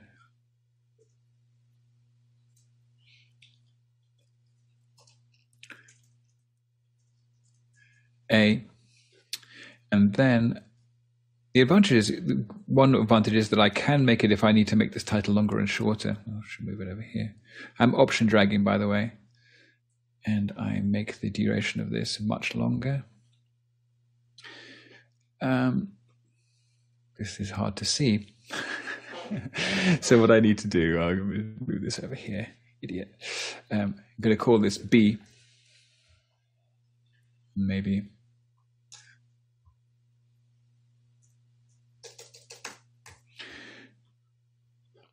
So I'll do it over there, and then you guys can't see the zoom controls, but there you go. So my point, as you can probably guess what I'm going to say, is the fact that if you watch the A come up, it comes up quite normal speed, but the B takes longer to come up. If you say you watch A and B now, and B is slow, because I've made it longer. Because what happens is, if you get any of these titles and change their duration, then all the animation just gets spread out over a lot of time. Yeah, it's stretching all of that, right? And anything that's, yeah, it just grabs all of it and just pulls it apart. Yeah, which we usually don't want. By the way, just so you know, this is a 30p timeline, and it's quite happy at me using 25p titles on it. Final Cut really doesn't mind. There's no problems with frame rate at all. So if this is interlaced, then it would animate each of this movement would happen on every field. Because it's doing it in seconds, right? And then just doing whatever frame rate, doing it at whatever frame rate it has. So what I want to make it do is, so I want this to come on, or always take the same time to come on the letter, however long I've set the duration. So how do you make some parts stretchy and other parts not stretchy is a way of putting it. So I'm going to use this so I can see the full, how long it takes for this to come in. I think this is maybe, yeah, we're just going to go and move. And just, how do I move my zoom controls?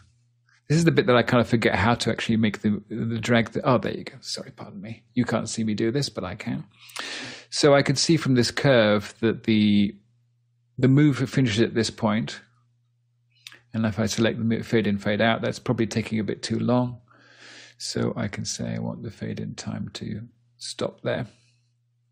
So I want this to always be the same, this to be stretchy, and this to always take the same. And the way you do that was with markers. So with the project selected, I choose markers. Let's try deselecting the project layer, but having nothing selected here, and choose markers, add marker. And then with that marker selected here, go to markers, edit marker. This is not straightforward. But if you say I was today's years old when I knew I could do this with markers. so like, this is incredible. So there's a choice between a built-in, and so the built-in marker will be everything up to that point is going to take exactly that duration. In this case, 20 frames at 25 frames a second. So I'm going to set it to optional. I can't change the name. And it shows a special dashed area to show this bit is going to be stretchy. So if I put this on the timeline, then this bit will be stretched equally in order so this uses the fixed duration. So I'm going to do the fade out. It's going to be here. And I'm going to choose. Now, if I choose markers, I can add a marker, but it's going to add the marker to this behavior. So watch it. Make sure with you deselect everything, because I use the keyboard shortcut of Shift Command A to. So you can add the markers to the whole project, or you can add them just to specific attributes. Yeah. And this only applies to the whole timeline, these special markers. So I've got this type standard, it's a standard marker, so I'm going to say an optional build out. Okay, that means and this Alex, is always going to take that time. When you say optional, that means you're going to get the checkbox to be able to turn it on or off. Is that correct? Absolutely. So I selected here, and it's got a couple of added some parameters up here to say build and build in and build out. So I'm going to say, and you could say, because build some people may not do. So animate on, maybe fade off, maybe if you want to be a bit more detailed about what it does. And you might want to, you can actually set a default here, because often I think people actually don't want to fade it off, or there's sometimes they might want to, not want to, because they may want to go to a cut. So let's default it to not fading off, which means that I'll put it on the timeline, it'll show all this, and stretch this to the correct length, but not show this bit. So I'm going to choose save, go to Final Cut. Final Cut, and select lower third. If I double click, I'm just going to put some, say we've got this lower third thing. Chris Fenn, let's call you Alex Fenwick, because we should all be called Alex Fenwick. So that's coming on here. This is the older version. This is to let you know with this actual lower third selected. If I double click lower third, the new version, it's copied the text that was there and then now uses the new version, including these new settings up here. So now when we look at this and I animate it on, that animates on in proper duration, and then it will cut off. It won't fade out at the end. So I'm just going to get this and I'm going to get another one. Let's say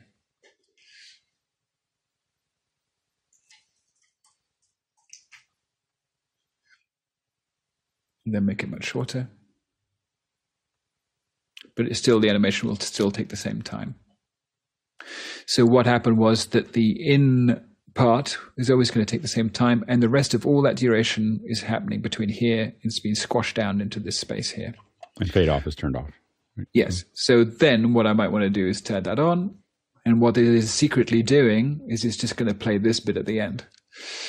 Sorry, I'm just doing it quick to jump to one to the other. And then we wait for a moment and then it fades off. But notice that it looks like only the text is fading off. Yeah, I think I need to change where that fade out thing is being applied to. Interesting. Yeah. So, okay, that's. Are there any questions? Yeah, there are. Obviously, yeah, I go lots of different directions. Let's jump into the questions. Because that's exactly what we wanted to show you. We can show more based on your questions, but also just talk about Motion. But really understanding this incredible connection between Motion and Final Cut, and being able to design very complex solutions that are very flexible and have them really happening in real time. Courtney, did you have anything else that you wanted to ask? No. Let's go to the first question. Okay, from Tony Mobley in Noonan, Georgia. Is it practical to purchase Motion if you don't have access to Final Cut? The answer is yes. For me.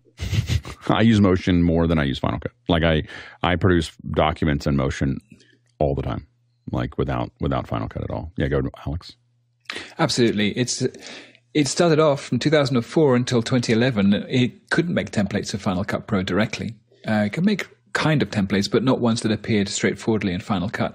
So it was Apple's version of After Effects, but that lives inside the GPU as opposed to the CPU. So yeah,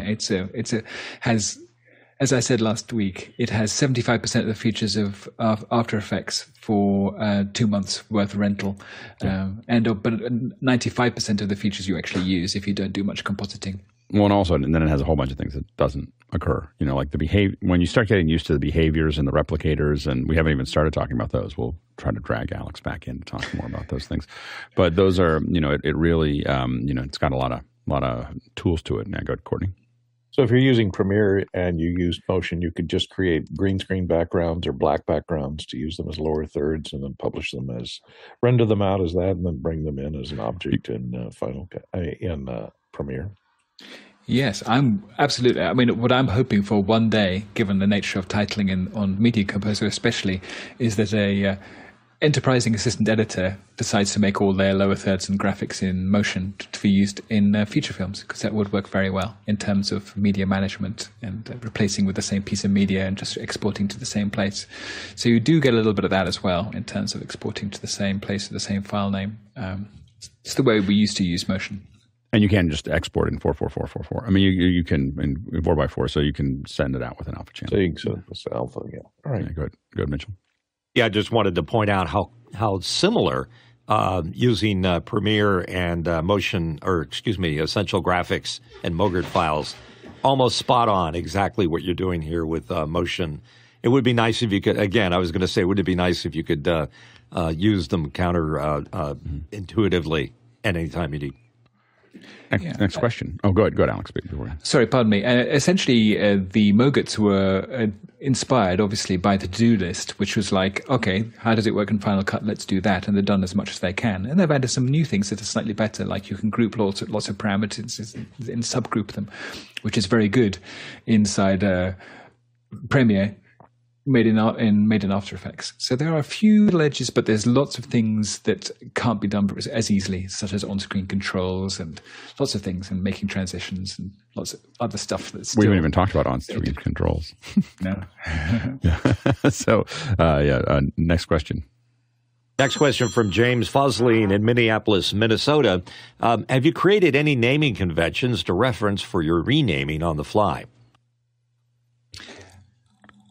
It's really just for me. So I kind of, I don't. I mean, I one of the features I've actually asked for the Motion team is automatically rename based on what I've just chosen using a template of my choice. That's what I'd like. So if I link one thing to another and I say rename based on my template, it should be able to, but it doesn't, that doesn't exist yet.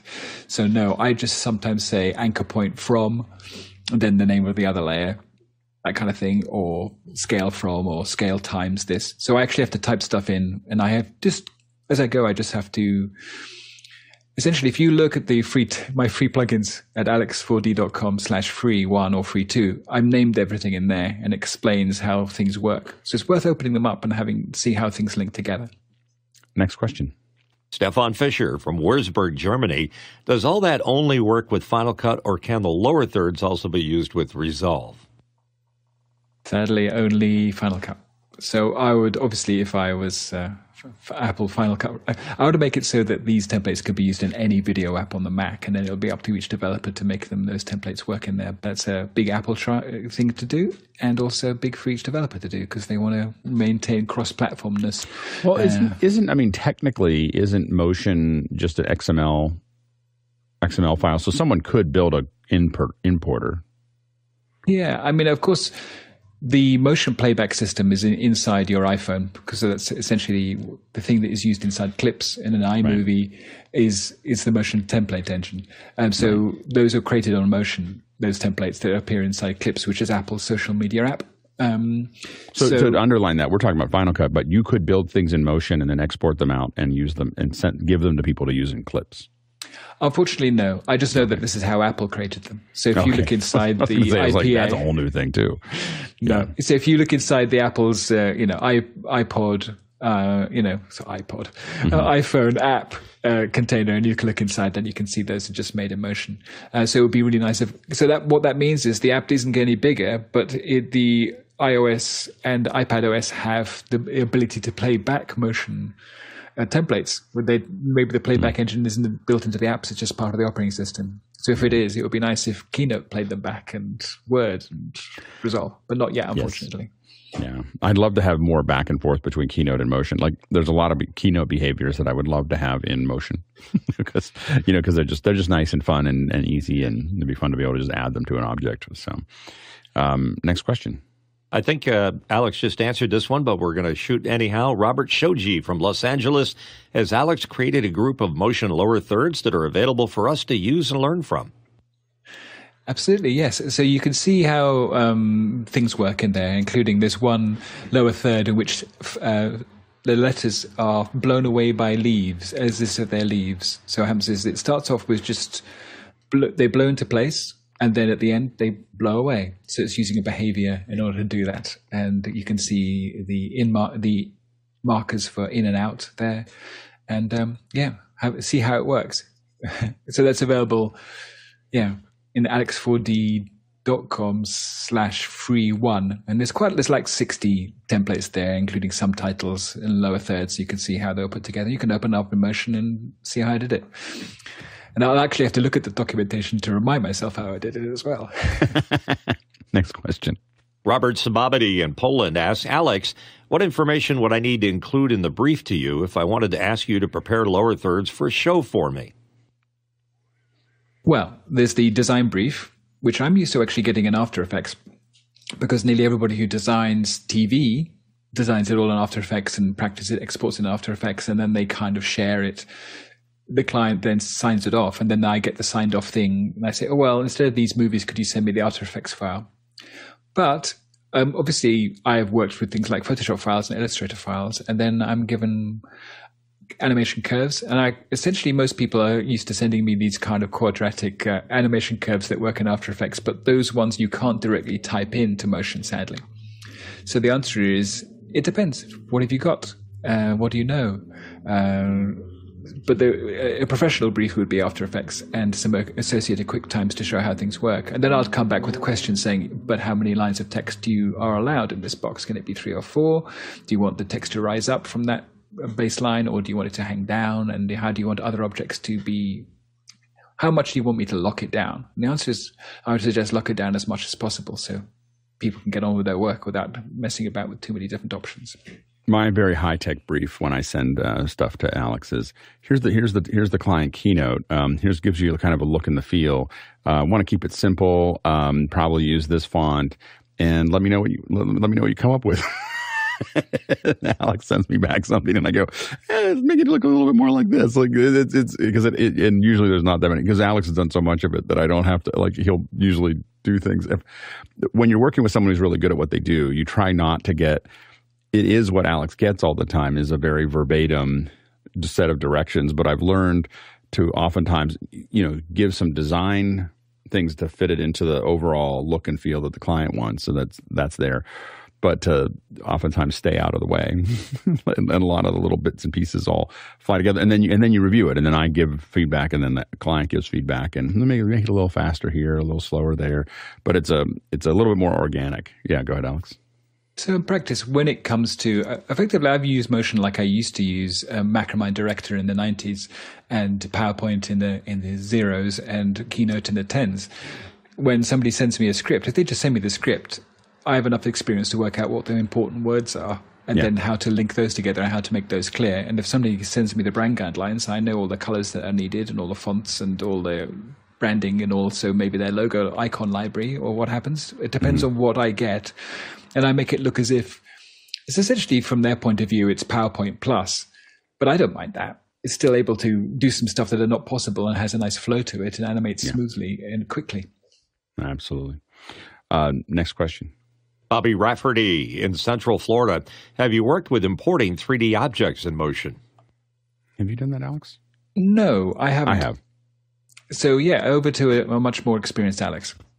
Yeah, so I actually, there's a, if you go up to a great place, if you want to download a reasonably good 3D model. Now, number one is you can open them in, if you go to the Smithsonian and search for USDZ in their file, Smithsonian 3D, go in there and they've got tons and tons and tons and tons and tons of files.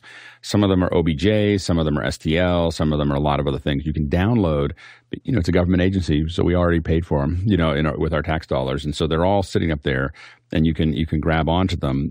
If you use, there is an app from Apple called Reality Converter, and it will allow you to take OBJs, any OBJ that you find on all the different, you know, anywhere on the internet. You can convert it to, not all of them, sometimes they break, but most of the time you can convert them to USDZ. Now, once you bring them as USDZ, you can do it. Also, you can export. What we learned is that you can export these out. You can go through Substance. So Adobe Substance actually turns out to be a great texturing app. So a lot of stuff, when I build stuff in Motion, I will texture it in Adobe Substance. So a couple steps to that. One is I build it in Cinema 4D typically, or bring it into Cinema 4D. and because I have to set all the UVs. And so I set the UVs in Cinema 4D. I then take it to Substance, and now I can just apply the textures that Substance has or other textures and build them all out and customize them. And then you export out as a USDZ file, and I can then drop them into Motion. Once they're in Motion, I can animate them. So if you go to clarity.io, you'll see a model that Chris Fritchie in our own group actually built. And I don't have, the video is out of date, so it's not on the website. But I built a video with that model, and all those images that you see there from that model. That's a USDZ model, and I built the video from it all inside of Motion. So it was all built inside of Motion, and I did all the 3D animation that I would normally do in another app. And the advantage of it is it's rendered really fast, so I can move things around, and I don't have to preview as much as I did before, and I could add the 2D graphics over on top of it and behind it and everything else while it was working. So it works really well.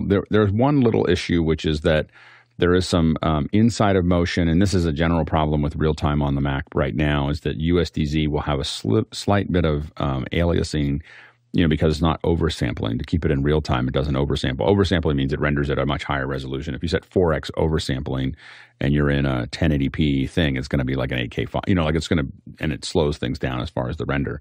So when I do the final video render, I actually oversample myself, so I'll render out an 8K version of something, and then I run it through compressor, and then I play with the compressor, the algorithms that are used to go from high resolution to low resolution. There's a something with an L that I use, so that I like, and that's not bicubic, and it softens it in a way that I like.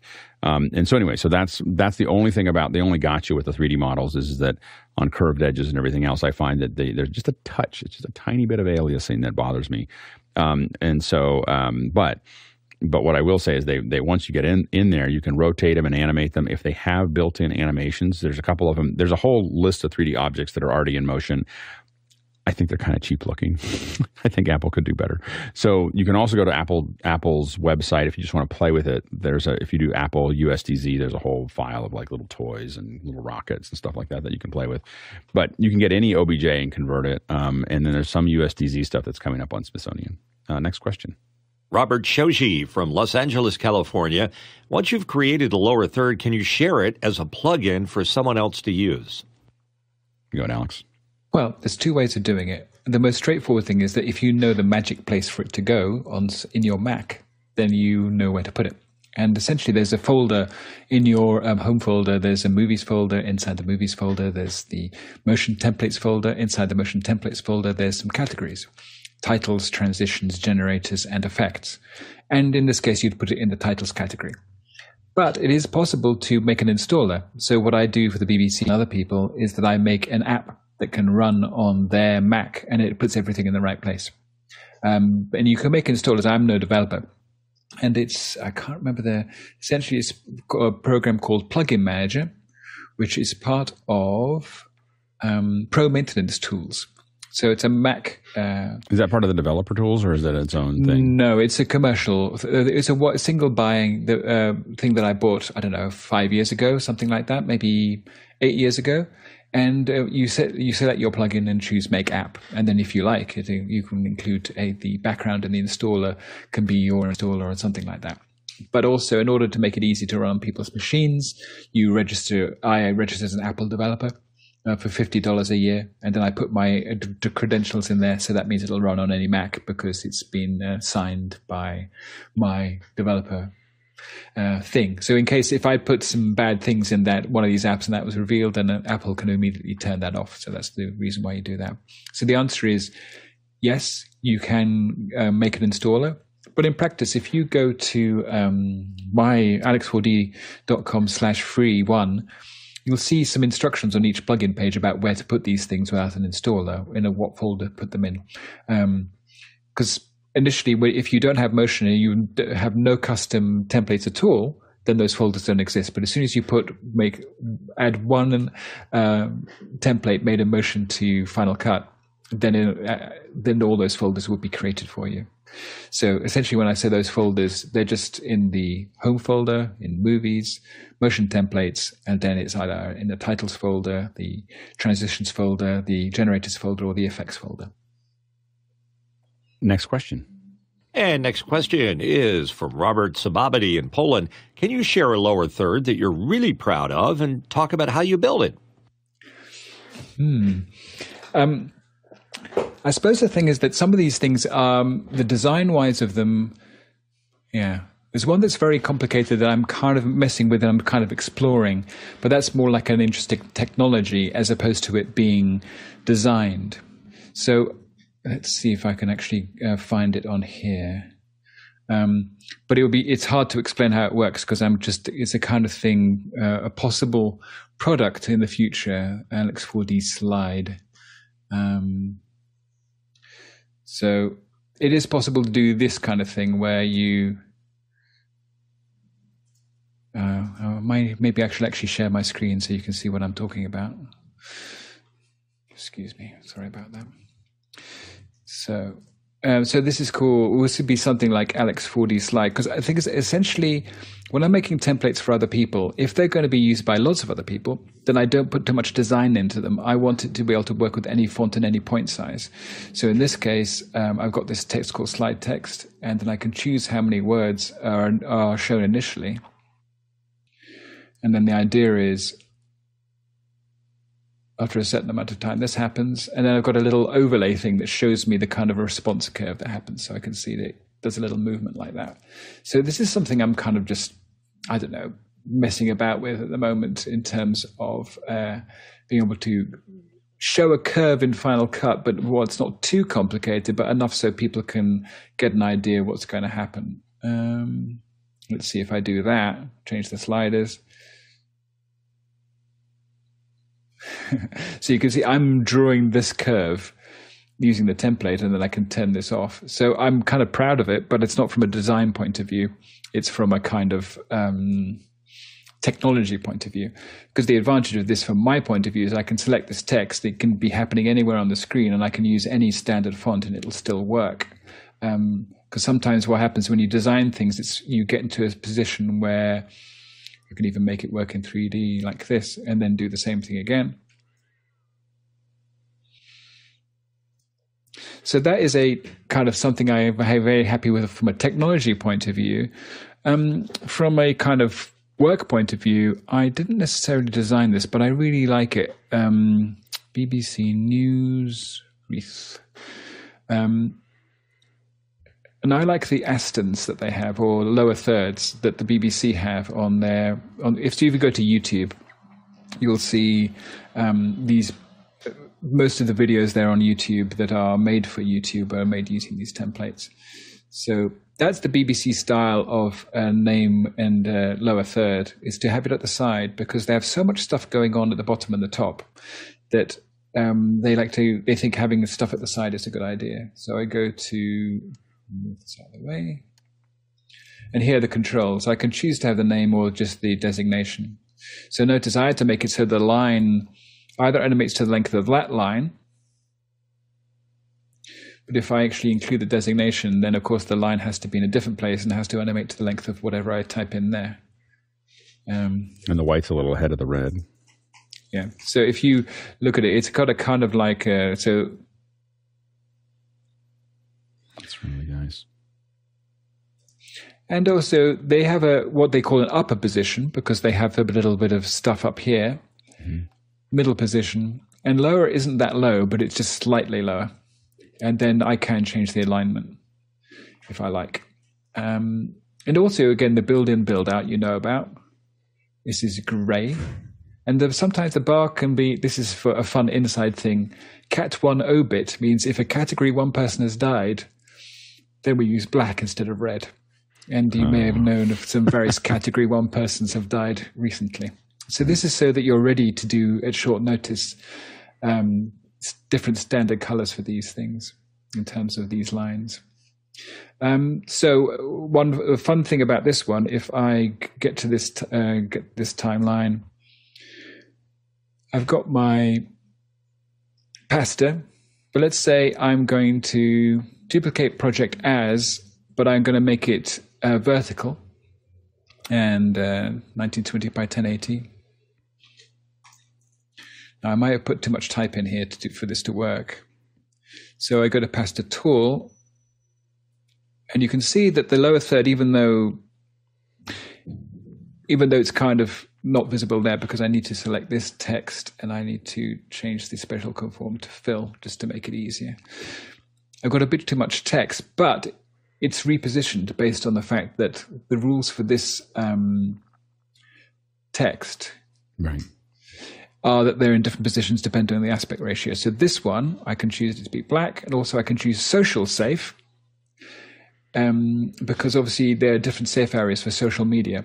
And you could have ones where you had a checkbox that's like TikTok safe or Instagram safe or whatever. Absolutely. Yeah. Yes. So I do have some TikTok templates as well that I did more recently. But yeah, so the cool thing is these titles, the same file will work in different aspect ratios perfectly fine. And there's a trick to that, but that's quite involved, as you can imagine. So I'm going to change this back to here, and I'm going to choose. So the upper is different for this one. And let's go to the left. So this is much more of a kind of example of what an editor wants. They don't really want to set a huge range of colors. They want to have just their specific colors that are allowed. Right. And they don't want to have to choose different positions necessarily, because choosing a different position means a bit too many choices, and they should really just be getting on with doing the edit, if you see what I mean. So this is upper, middle, and lower for this. So this can't go any lower according to this one, according to that rule. So even though I choose a different thing, it didn't show lower value. And if I go to social safe, I turn social safe off. That means I can actually move this slightly lower. This is to allow for subtitles to be here. So this is more of a kind of a, yeah. Oh, sorry, I'm running out of time. I apologize. But it gives you some idea of a kind of like a real lower third, if you see what I mean, the practicality of it. And the kind of options you might have, and try not to give too many options, but enough so you can sort out. It's more about all the use cases. So what I want from a client is think through the use cases and bear those in mind. And sometimes then I could come up with design rules that intersect their design with the practicalities of social media, for instance. That's great. Chris, real quick. Yeah, I would like to remind everybody that at the top of the hour, Alex said, I'm not a trainer, but I know some things. He knows a lot of things. Total understatement, Alex. Thank you so much for sharing with us. Really, really amazing. So thank you so much, Alex. And thank you to the rest of the panel for the great first hour as well, and being here for the second hour. Can't do this without you. Thanks to the producers for all the great questions in the first hour and the second hour. And thanks to the incredible team that works on the development of this to allow us to do this. You know, this is not, again, not your standard little Zoom. It is a very, very complex process of development, of management, of you know, it's an incredible little bubble that's been created by everyone that's involved. This is one of those few shows where the people who are watching, the people who are on the panel, the people who are developing on the back end, people who are cutting the show, we're all making the content for ourselves. It's really kind of amazing mix here. So thanks to everyone. We traveled, drum roll please, we traveled 71,000 miles today, 115,000 kilometers in the Tlaloc Traversal. That's what it would have taken if we had wandered around to Chris's house and to Mitchell's house and Alex's house to get these questions answered. It would have been a lot of miles and a lot of kilometers. And that is 568 million bananas for scale. All right, let's go ahead and jump into After Hours. Alex, good job. Yeah. I got 4 slug bugs in your background there. There were those check boxes are so cool. Yeah. Like, oh, he's dead. Black line. Yeah. It's well, and just the ability to build those all up, and you know, again, when we're doing, especially when we're doing stuff, when we use these a lot. Much simpler version than what Alex showed at like Macworld and stuff like that back in the day, because you could not Macworld, but other conventions in the 20s, you know, in the teens or whatever, and the editors could just be slamming things through and it all looked the same. You know, they just hit the buttons that they need, they have the things, they just throw them on, and everything just does what it needs to do. So it's really good. Excellent. Thanks. See you, buddy.